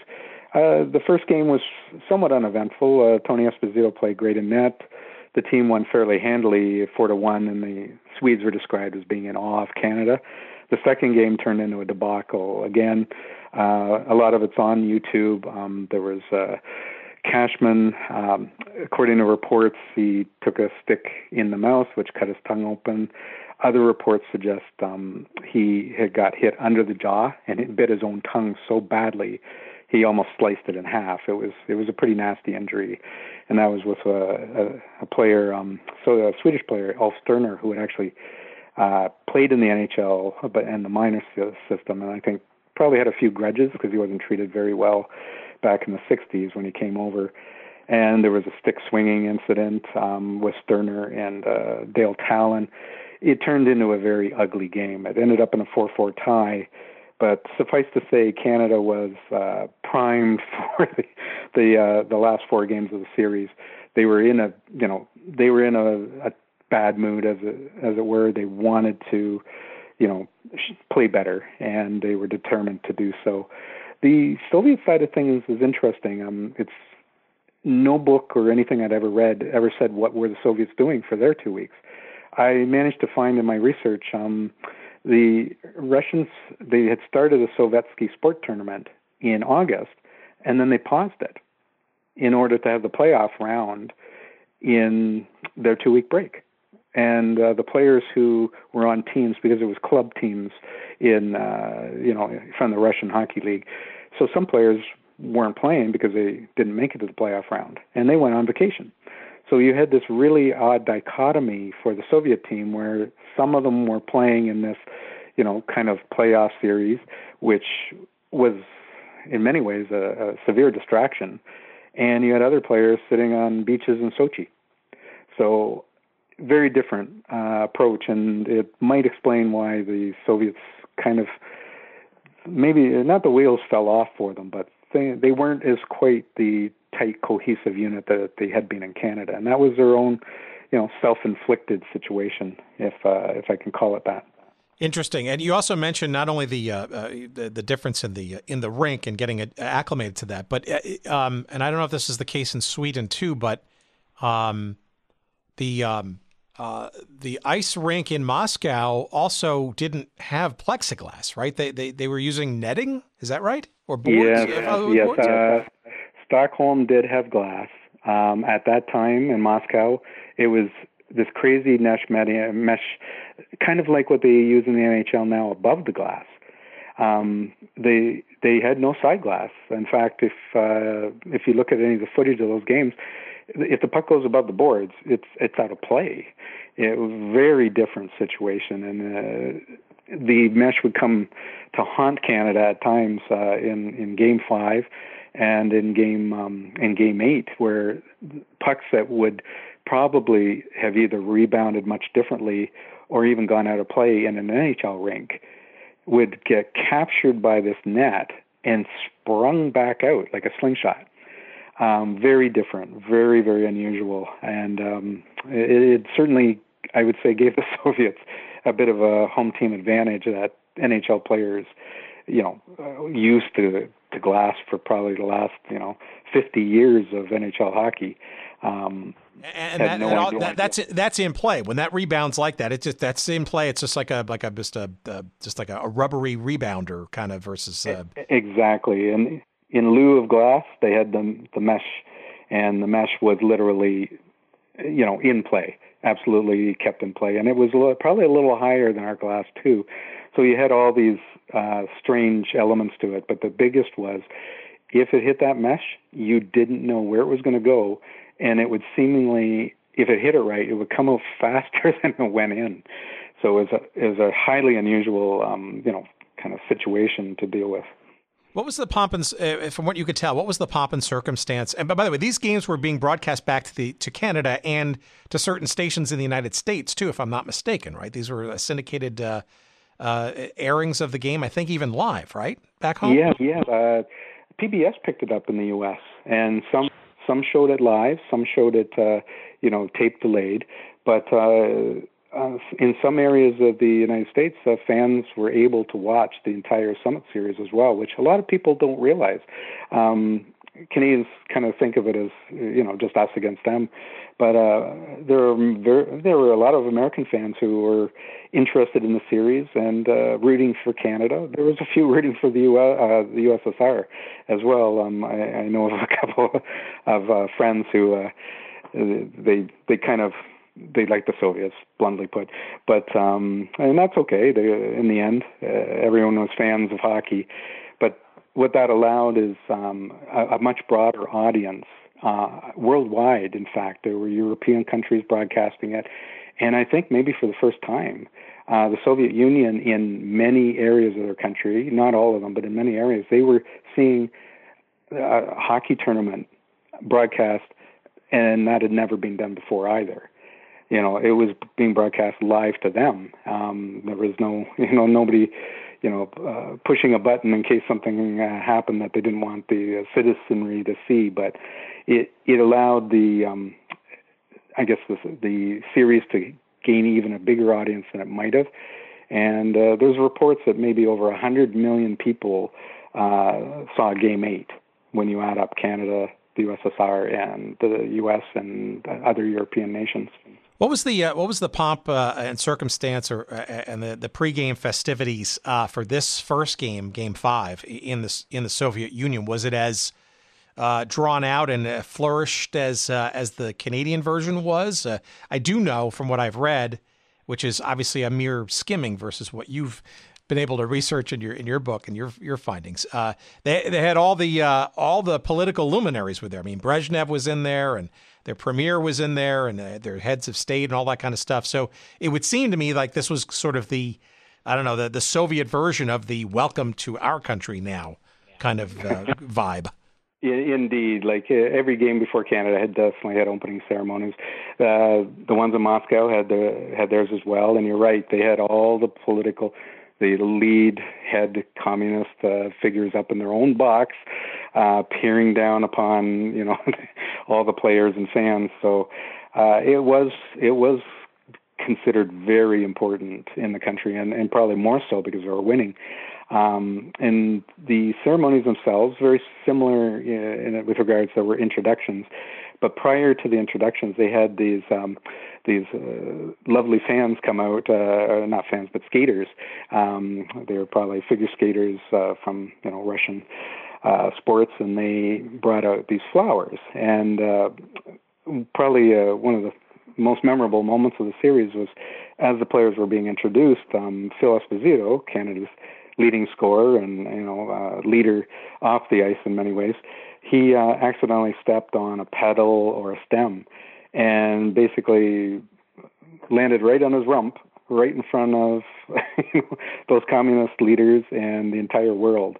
Uh, but it was it was kind of uh, it broke the you know broke the ice literally uh, in terms of the tension. Uh, both you know both teams broke out in laughter and. As a side note, um, Brad Park, who played with the Rangers, was bitter rivals with the Bruins, and just to show how much the team had kind of grown together, he actually came over to help Phil up off the ice in a true sign of you know uh, of Team Canada sportsmanship.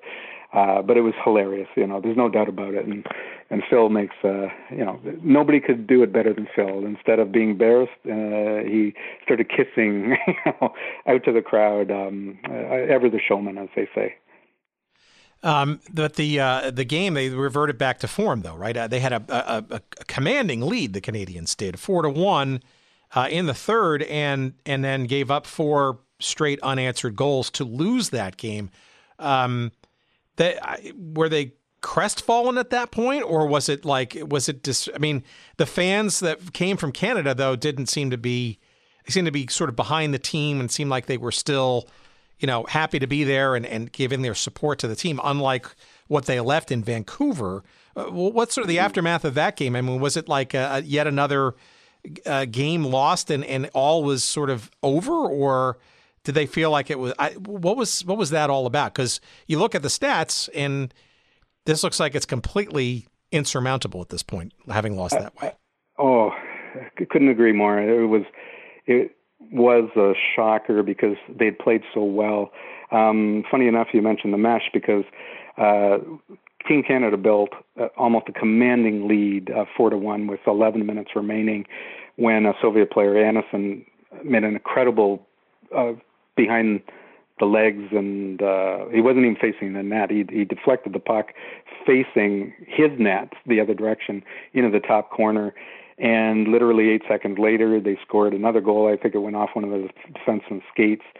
And it just, what's interesting about the Anisin goal is that the puck had hit the mesh just before that and probably would have gone out of play in, in a normal game, um, but it stayed in play. So everything kind of went wrong. Uh, anything that could go wrong went wrong, and uh, wasn't the goaltending of Canada. It was just crazy deflections, beautiful plays, and you're right. Um, when we went from winning four to one and seemingly, you know, insurmountable lead to losing five four, you might think that the team would have been absolutely crushed, but they went into the room. Funny enough, uh, one of the players, I think it was Phil Esposito, said it was at that point in time we knew we could beat them. Like this game had gotten away from us due to you know a variety of circumstances, but they actually felt supremely confident, not overconfident, that they could somehow do the what would seem the impossible, win three straight games on enemy you know uh, ice in Moscow. But at that moment in time, at least to the fan at home, um, it seemed like it was over. Like we'd already lost, and there was no coming back from this. All right, so let's talk about Game Six because uh, uh, this is really uh, the height of the the apex of the drama because. Uh, the Canadians scored a three to two victory, and it wasn't without controversy. And and maybe we sort of get into it. Um, we've mentioned Valery uh, uh, Kharlamov, uh, the the probably arguably the the Soviets' best player. Um, you want to sort of describe this game, how a turning point happened, and what specifically happened that still uh, it's not only controversial, but just uh, it, it um, it was a it was a turning point, and and and not everybody feels that it was sort of a just a, a, a an incident of play, but perhaps it was a, a targeting kind of situation. What what, that, what happened that, in Game Six? Well, that's an accurate description, and I guess uh, for Game Six, um, very uh, tight game again. Uh, Ken Dryden came back in net. He had struggled last two games, but he played very well this game. And there was no scoring in the first period. Uh, Soviets opened up the uh, the game with a goal, and then we scored just like the Soviets scored uh, four relatively quick goals in Game Five. We scored um, three very quick goals in a minute and 23 seconds in the second period to go ahead three to one. And really, uh, what's odd about the play that you're describing, which is the infamous slash by Bobby Clarke on Valery Kharlamov's ankle. Three to one for Canada as the puck goes back to Ragulin, number five. They're five aside, both teams a man short. Soviets move to the attack at center ice. Kharlamov passes back. Here's a roller in front, a shot knocked down by Bergman, who fell in front of it. And there's going to be a penalty, I believe, on this one. Here's a mix-up. as the uh, Soviet player shoved a bit. Now Bergman goes over to the Soviet player, puts uh, threatens him a bit. That's Kharlamov and Bergman.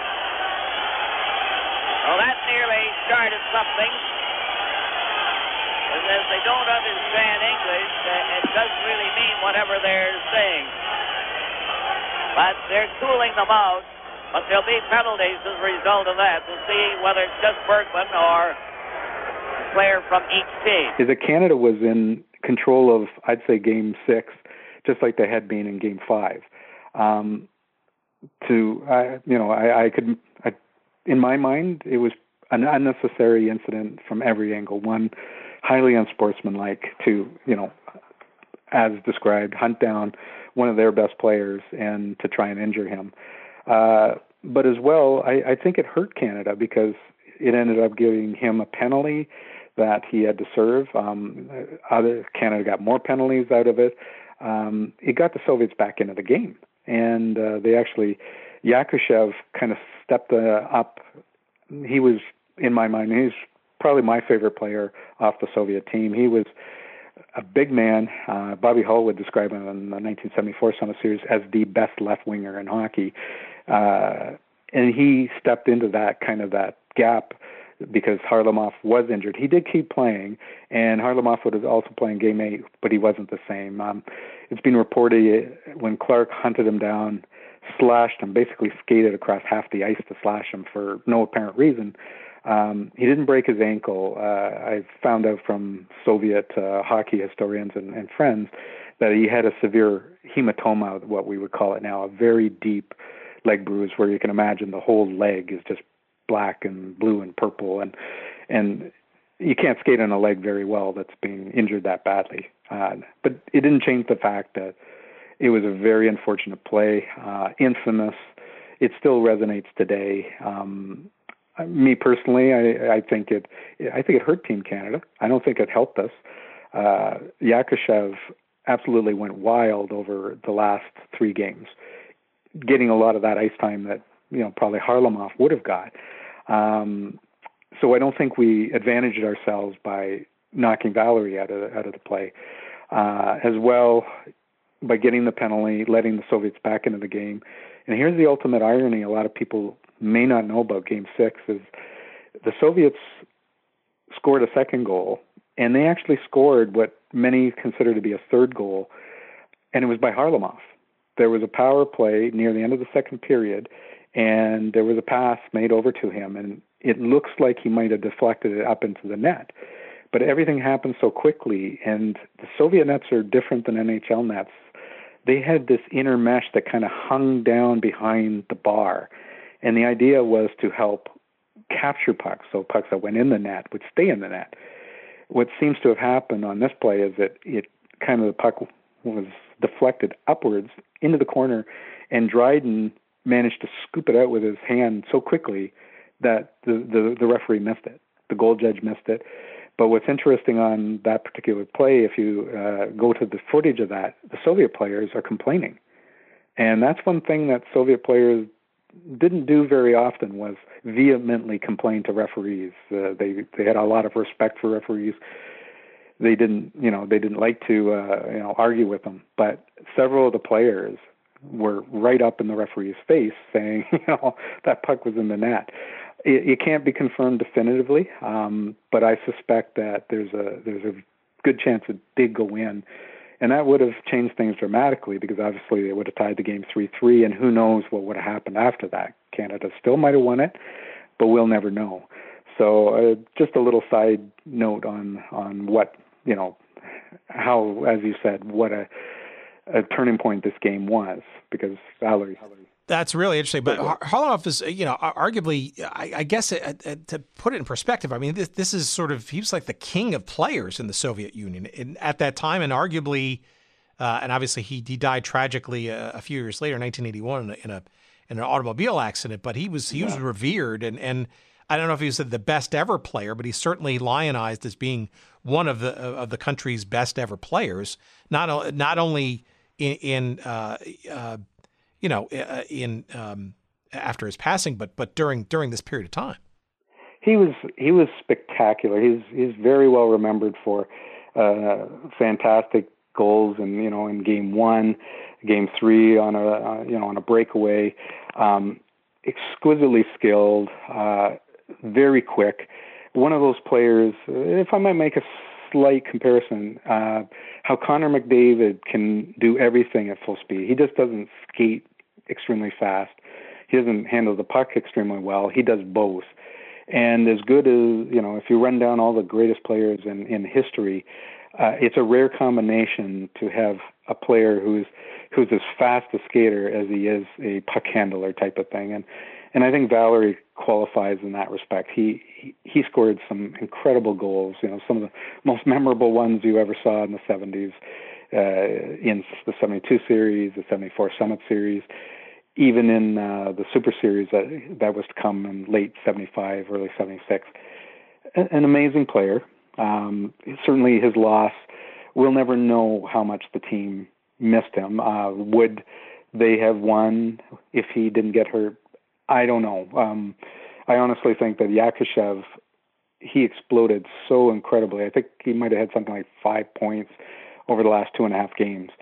So you know, certainly losing Kharlamov, it didn't didn't help them, but I don't know if it necessarily hurt them because of how well Yakushev played.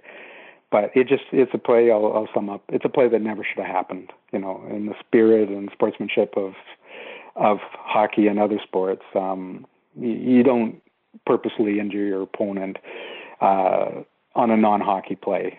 And he didn't even have the puck really at that time, so that kind of sums it up there. Yeah, and, and Kharlamov obviously missed uh, game seven, came back and, and not nearly at full strength for game eight. But uh, before we leave that incident we go into game seven and eight, um, uh, Clarke apparently didn't do this on his own per se. Uh, there seems to be controversy about whether he was directed, strongly suggested to do this by by the bench. Yes, it's Clarke has said that um, the assistant coach on the team was John Ferguson, who was a known uh, pugilist of, a, uh, of the highest order in the 60s with the Montreal Canadiens. Um, but he was a tough-nosed player, and he, you know, the, the, Clarke had said that it was kind of suggested to him. Uh, I think uh, the way it was put to someone should go and tap him on the ankle, um, and Clarke felt that the statement that was being made that it was being made to him because most of the other players on Team Canada would not be inclined to do so. Um, but I also read that uh, John Ferguson Sr. later on said, "No, I never said anything like that." So it's one of those um, things we may never know the truth on uh, because we have con, you know conflicting statements on it. But um, Clarke has admitted he's done it, and, and you know he. Uh, I think his famous uh, kind of comments as if he had never learned to lay the, uh, the lumber on somebody and never would have got out of uh, Flin Flon, Manitoba when he was a junior. So uh, that kind of, you know, uh, sums up, I guess, uh, his his outlook on it. Yeah, I guess it sort of seems to sort of uh, explain away sort of physicality, and, and at the time, you know, the, the Soviet teams didn't kind of fight really with each other. They sort of, I guess, in his words, kind of got their points across in other ways, and and uh, I'm calling them cheap yeah. shots, but you know the physicality that um, you know that that that gets retaliated by, and, and arguably this is sort of maybe was his way. I don't know if he's defending himself, but certainly expressing it. Certainly, uh, absolutely, and we'll never quite fully know what it was like to be on the ice. Uh, one one thing, one observation I came to realize watching so much of the footage is um, when the games were played uh, over in Moscow, Canada was wearing their white jerseys. And if you look closely, it's amazing how many of the players, Ron Ellis comes to mind, had black marks all over their jersey, which would be the tape marks from the sticks from the Soviet players that were hooking, hacking, uh, whatever towards him. So uh, the Soviets were not uh, physical in the way Canadians were. You know, we were more, you know, Canadian hockey tends to be more you know, I'm going to come up and I'm going to give you uh, maybe a cross jack and I'm going to give you an elbow, but more obvious, I suppose, more direct. And I'm not uh, advocating it or defending it. Just that's kind of the style of play that um, that did exist back at the time. Soviet players tended to be a little more sly about theirs. Um, you know, there's uh, numerous reports of being spit uh, spit upon. Uh, Canadian players having them come up and spit in their face, which is kind of a hockey no-no. Um, as well, if a guy is facing the boards, generally you don't, you know, you're not supposed to come in and kind of cross-check him face first into the boards. So there, there's kind of a different code or coda, uh, perhaps, that the Soviet players lived under, and um, you know, it, they did their thing and we did ours, and uh, neither was right, I would say, and and in the end, uh, I still feel that play. I would like to have seen Kharlamov play simply for the fact that if you're going to beat an opponent, um, to me, you want to beat them honestly, for lack of a better way to put it. And uh, I don't think the play was necessary in any stretch of the imagination. But as you said, for some players, that's how you know that's kind of how they handled business back then, and uh, I guess that's that's the way it was. All right, another tight game ensued in Game Seven, and incredibly, Team Canada finds themselves after winning winning Game Seven four to three. Do you want to talk about uh, briefly before we get into Game Eight and the sort of the uh, the exclamation point of all this, how that Game Seven was uh, settled? Because we're in the third period; it's tied three three, and a pretty interesting goal gets scored near the end of that that period to give it to the Canadians. Oh, very interesting. And uh, you know, Paul Henderson earned his name rightfully so in the 72 series by he he conceivably could have been the game-winning uh, goal scorer in game 4 if depending on how that game had unfolded because he did score the fourth goal but he had scored the winning goal in game 6 so you come to game 7 and what's what is there's two things that stand out for me in Game Seven. One is Tony Esposito was absolutely spectacular again. Without him, I honestly don't think we win the series. As as much as Dryden is remembered, rightfully so, for winning Game Eight. Game Seven, Canada seemed to be a little bit maybe tired or uh, they weren't as on their game as much. And Tony Esposito played incredibly well, and I think uh, full credit to him for allowing you know the team to uh, right the ship, as it were. And so what happens is you go into about the last four minutes of the game, and they're tied three three, and there's an incident that possibly ties into Game Six with Kharlamov's injury. The play I'm speaking of is that um, Bergman and Mikhailov get tied up behind the Canadian net. Uh, and what happens is that Mikhailov starts kicking Bergman with his skates. Now you can't really see it in the game footage; it's it's unclear, but there are other angles that have been shown over the years. And he he kicked him so hard, apparently he kicked him right through his plastic, you know, the the plastic front of his uh, shin pad and cut his knee. So if there's any no-no in hockey, one is slashing an opponent's ankle for no reason. Two is kicking an opponent with your skates. So with what I find uh, interesting on that play is I wonder if the game would have ended up tied if it had never happened because all heck broke loose when that incident occurred. The game got delayed by several minutes. Um, Bergman got uh, major in roughing, so did Mikhailov. And by the time the dust settled, um, they were four on four. And basically, what happens is a minute later is arguably one of the greatest goals I've ever ever seen, which is Henderson basically gets the puck and moves up past the two Soviet forwards, manages to squeeze past the two Soviet defensemen, and as he's being hip checked to the ice by Vasiliev, managed to uh, kind of hook the puck, snap it into the top corner past Tretiak. Uh, absolutely incredible goal at a crucial time. Five aside. 2.20 left in the game, a 3-all tie. Puck goes into the corner. Lapointe shooting it back to the net to Savard. Savard is trying to get out. Lobbed it ahead. Henderson going down. Got to the defense. Goes right on and going score! Henderson right through the score for Canada. A beautiful goal by Paul Henderson. Henderson makes a beautiful move on this goal. And he's being mobbed by his teammates. But this is an absolutely beautiful move by Henderson. And the goal judge was a little slow in putting the light on, but there's no question that puck was right up into the top and the back of the net. And Tretiak really had no chance on that quick little maneuver by Paul Henderson. And now you have a game eight where Canada has the potential to win the series. So outstanding play, um, amazing moment. Who could have ever imagined that after all of this, that we would be in a game eight and the series would be tied? I mean, you could not have scripted this any better.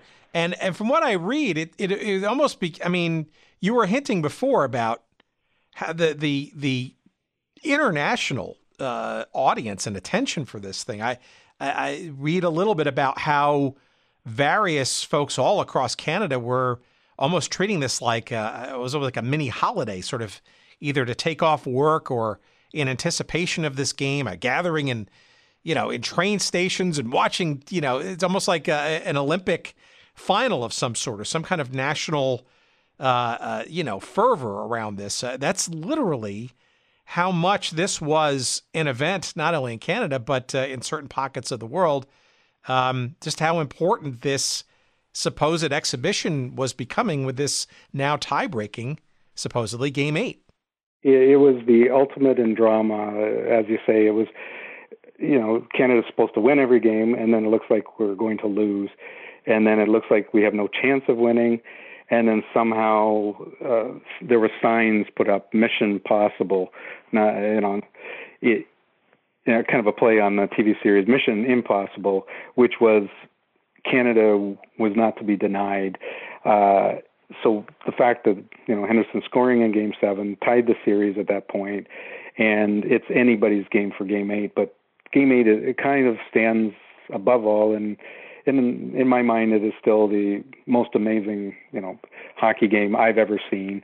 Uh, just for pure drama, for controversy, for um, exciting, unex- inexplicable moments.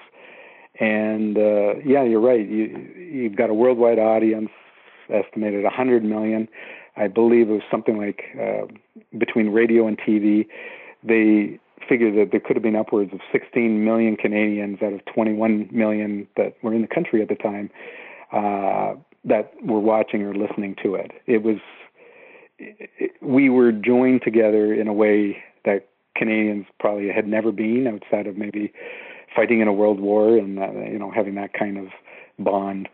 So it was exciting. Um, it was, I believe, the game started uh, 12:30 so it was in the afternoon of a workday. And uh, I was at school, I think grade two perhaps. And back then we had these TVs up on these stands, you know, standing like uh, probably six feet in the air and uh, like a 21 inch black and white. And we we were allowed by our teacher in the school to watch the game in school, and it was, you know, I still remember it. I may have been young, but absolutely, uh, you know, uh, incredible moment. Uh, never will forget it. And uh, in summary, the game had everything. You, you had moments of, uh, uh, I'm trying to think of the right terminology. The game started out with questionable refereeing. Um, you had a Canadian player look like he was going to club one of the referees uh, in front of a you know a live worldwide audience. Um, the refereeing settled down after that. They started playing hockey, and uh, it went back and forth and back and forth. And then the Soviets got ahead of us five to three by the end of the second period, and that mesh came into play again on us, where one of the shots hit the mesh, missed, bounced back to uh, you know a Soviet player, and he banked it in the net. So we're sitting there, 20 minutes to play, you know, seven games and two periods gone and losing by two goals. It doesn't look good. It looks like we've gone this far only, you know, to not be able to uh, to reach our objective. And then the third period starts, and Canada scores early, gets us back into it. Um, just over about seven minutes left to play. There's a huge, uh, you know, play in front of the Soviet net. Everyone's batting at the puck and falling down and that, and Canada scores again to tie the game.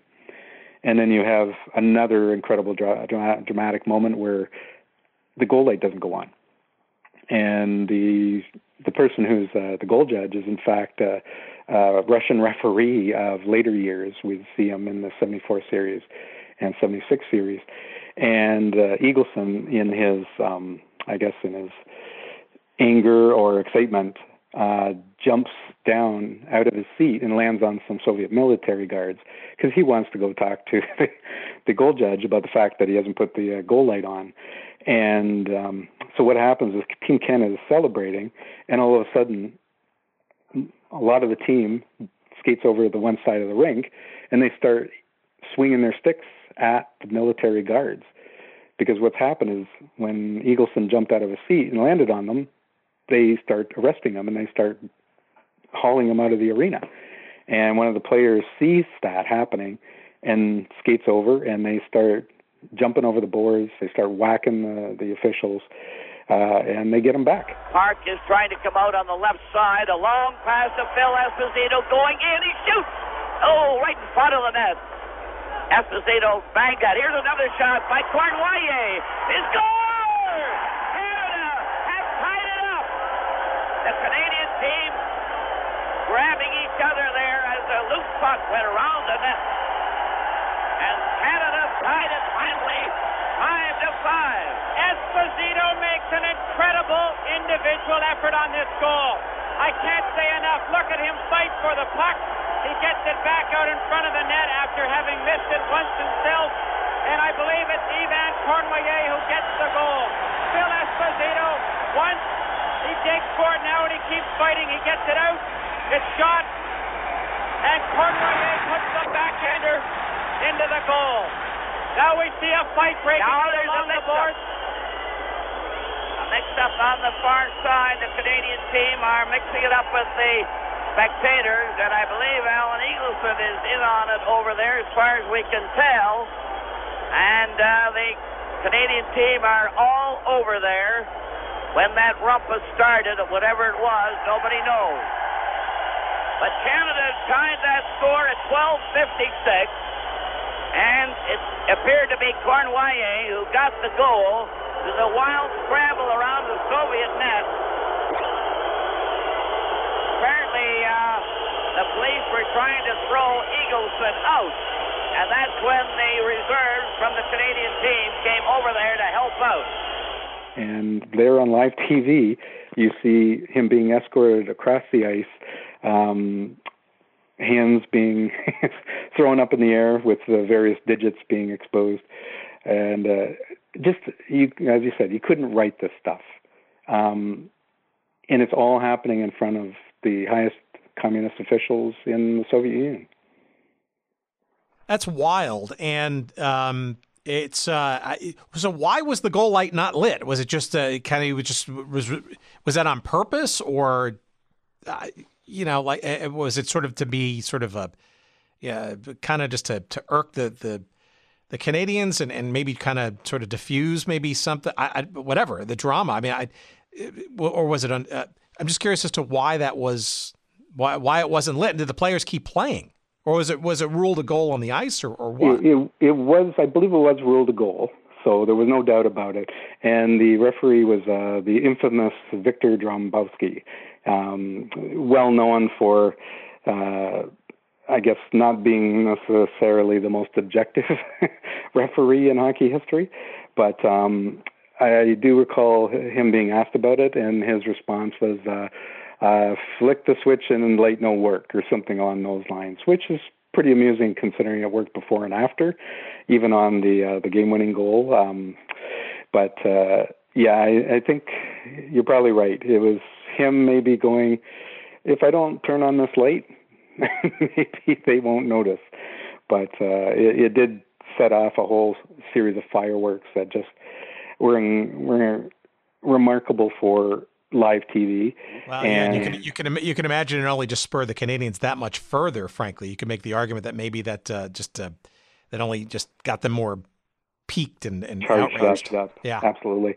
And, sorry, I, I was just going to mention and, uh, another uh, thing that happened was as the game resumed. So it's now tied five-five, and we still have, you know, uh, enough time left in the game, uh, just over seven minutes to to play. And in the background, you can see Soviet military guards walking in behind the benches by the dozens, if not the hundreds.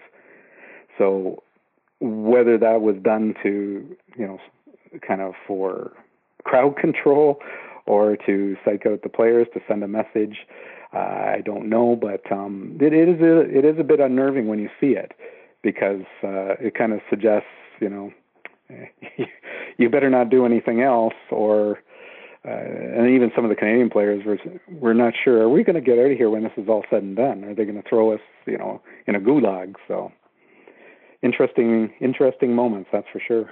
All right, so true to the movie's form, we're talking down the last minute of the the, the last game. Everything's tied up. The game is tied. The series is tied. Again, you couldn't write this any better. Take us through that final minute. It's called the goal in Canadian lore, and um, I guess for good reason.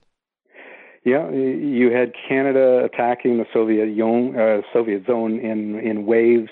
Um, they're desperate to, you know, they're not satisfied just to tie. Uh, just another side note: a Soviet official came over to the Canadian bench to tell them that if the game ended tied, they were going to declare themselves the victors of the series. So all of the coaches, all of the players are like, we can't just tie this game, even though you know that would a tie in the series would be maybe at that point, um, you know, uh, a, a well-earned result. They realized we're going to have to win this. We're going to have to score another goal, uh, and so they're they're pressing as hard as they can, and the, but the clock is ticking down. Um, so what happens on this, you know, this famous play is that uh, Henderson wasn't out on the ice at the time, um, but he said later he felt this sense that he had to go out there, he had to be there, and he actually called Peter Mahovlich off the ice. He was yelling at him, "Peter, Peter, this isn't the coaches saying this. This isn't anybody else but Paul Henderson going. I have to get back on that ice, and I have to get that back out there now." So Peter Mahovlich comes off the ice.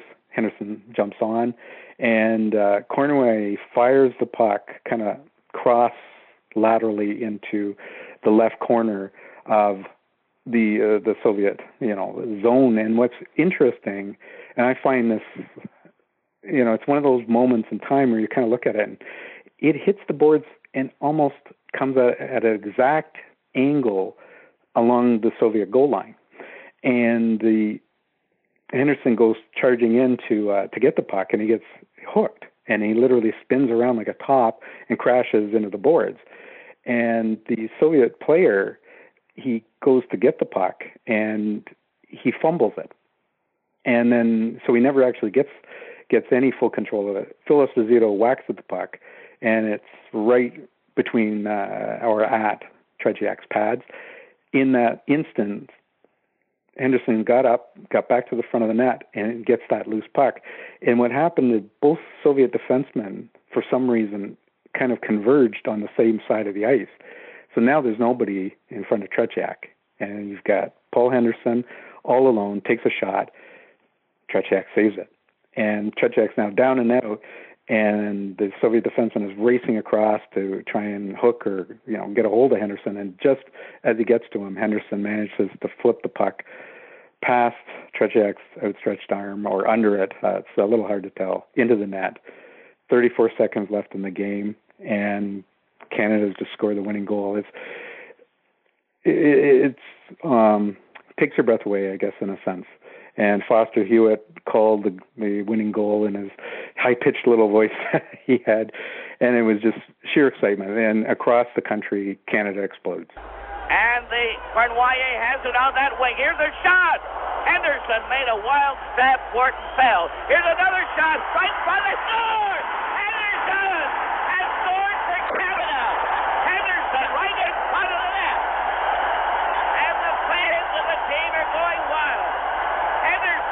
right in front of the goal with 34 seconds left in the game.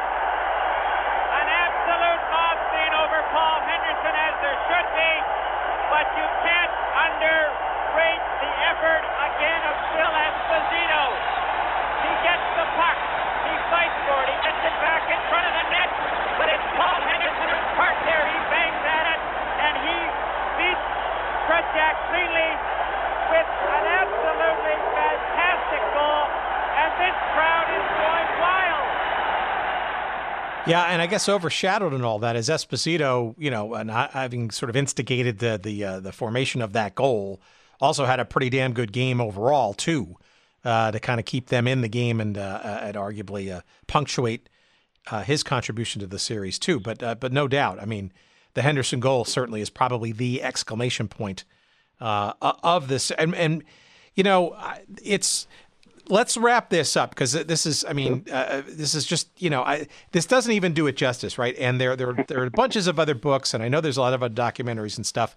Uh, and, and, Lord knows uh, I got to now sit, probably watch all these, all these games, and shame on me for not doing so from YouTube uh, prior to this conversation. But can you somehow put all of this into context, especially for either Canadians of, of a of a current generation that that weren't around at the time, or, maybe have only heard this in spurts, maybe, or maybe don't even know about sort of the importance of this, and or the American fan or sports uh, uh, enthusiast who. Uh, perhaps because of the arrogance of, of being an American, doesn't sort of understand the importance of of what this meant to the Canadian psyche generally, uh, as well as uh, sort of their um, their pride in, in, in, being a hockey and the hockey nation, I guess, of, of the world. Oh, I'd be glad to do so. And in fact, just before I, uh, I take that on, um, did want to agree with you that Phil Esposito arguably played the greatest period of hockey by any Canadian hockey player, maybe any uh, player in an international game in history. He had a goal and two assists. He willed Canada to victory. Um, in that game. You know, down five three, win six five.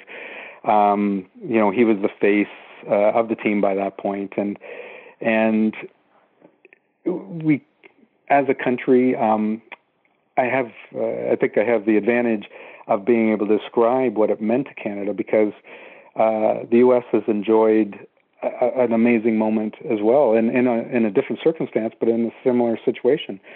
For um, you know, for the U.S. winning the 1980 Olympics, defeating uh, the Soviets four to three, the Miracle on Ice. Our Miracle on Ice was the Summit Series, and it, it's a defining moment, and it carries so much gravitas for us. Um, you know, the older generation, the younger one, probably has a bit of difficulty uh, seeing it in the same way because international hockey is now ubiquitous; it's everywhere. But in a lot of ways, it, it's because of the Summit Series making, helping carve that path. Um, it was expected to be, you know, a walkover, and it turned into drama, high drama of the highest order. And there's no, uh, no taking away the importance of the game from so many angles. You know, for hockey history, for um, international relations because even though uh, you know there was still a Cold War going on for the next two decades, it really did help create a, a connection. Uh, the Soviet players were recognized for being great hockey players, not just amateurs, but great hockey players in their own right. Canada was being, uh, you know, seen as being, you know, why are we the top hockey nation? Because we find a way to win even if it's three games in a row on uh, Soviet ice. Um, even Russian fans today still speak in awe of that because it, it, it just shows the desire and the you know the will to win, and and uh, that's very much how you know uh, Canadians and Americans are a lot alike in that regard, and and that U.S. Olympic team wasn't necessarily expected to win. A bit different perspective, but if anybody you know who's listening wants to find a comparator, I'd say, how do you feel about you know the U.S. winning in 1980 and not just beating the Soviets but the Finns for the gold medal, and then that sense of pride, and that's how I would describe it. You just amazing elation, uh, incredible relief, and a sense of pride that has never left me. I still get chills. I still get chills thinking about it because it was such a special moment in time.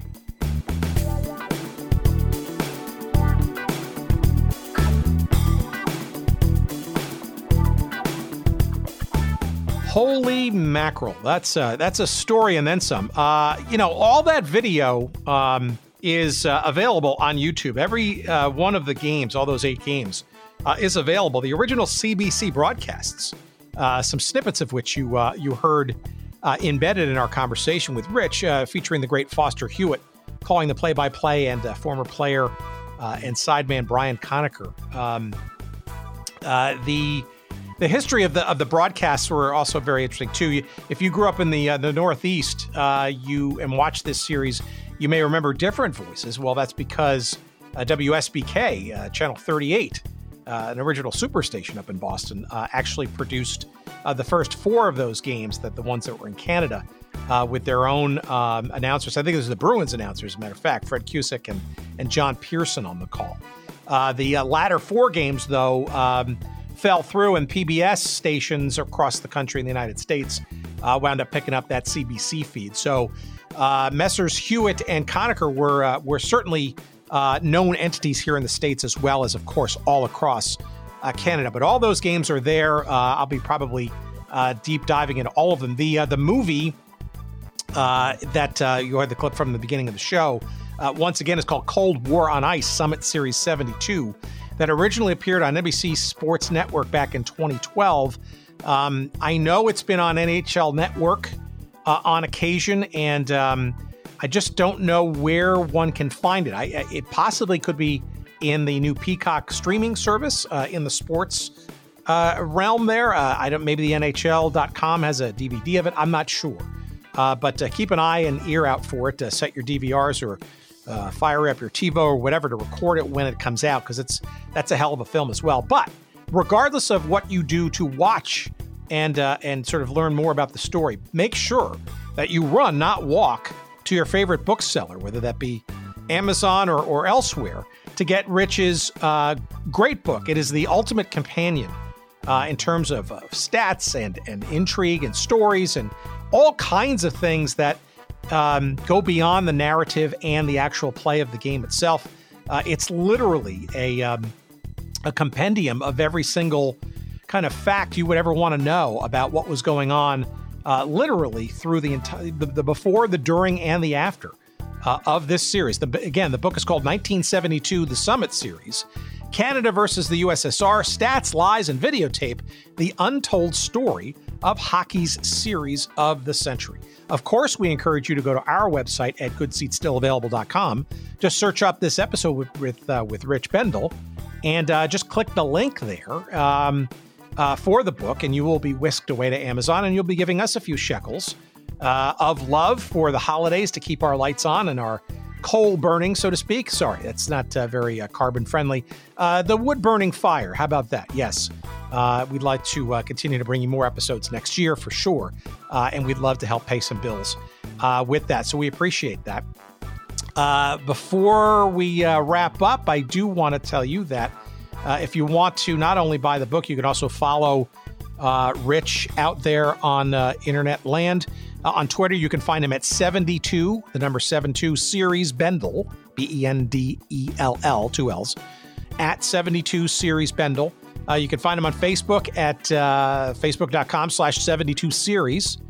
And uh, he even will uh, accept your emails at the Summit Series 1972 at yahoo.com. So there you go. Buy the book uh, and um, follow Rich and believe some more updates to uh, this book and and uh, the stories around it uh, are to come. Uh, for us, our website again is goodseatsstillavailable.com. That's uh, the place where you can find every episode that we've ever done and will continue to do. Uh, you will find all of our social media feeds. on Twitter, you'll find us at Good Seats Still. On Instagram, you'll find us at Good Seats Still Available. you will find us on Facebook as well for as long as we hang out there. Not much longer, we think. Um, what else? You want to send us email? Go ahead. Hello at goodseatsstillavailable.com. We look forward to your emails. We try to respond to all of them. Uh, our apologies for being backed up, but we will get to them. Uh, what else? You want to get to our? Uh, you want to get our uh, email newsletter? You can do that too. Just search for the little tab uh, on the website, and you could just uh, give us your email and your name, and we will get you signed up for that weekly missive that we send usually every Sunday afternoon, Sunday evening. What else? Jerry Payne. He's the man uh, with the uh, with the uh, the twiddling knobs, the uh, the editorial goodness that he does for us each and every week. Jerry Payne Audio, excellent. Say it loud, say it proud. Um, I think that is it for uh, this week. We appreciate your listening to No End. Uh, hope again the holiday season continues to go well for you, and more fun stuff coming at you next week. Thanks for listening. As always, we appreciate it. Take care. Bye bye.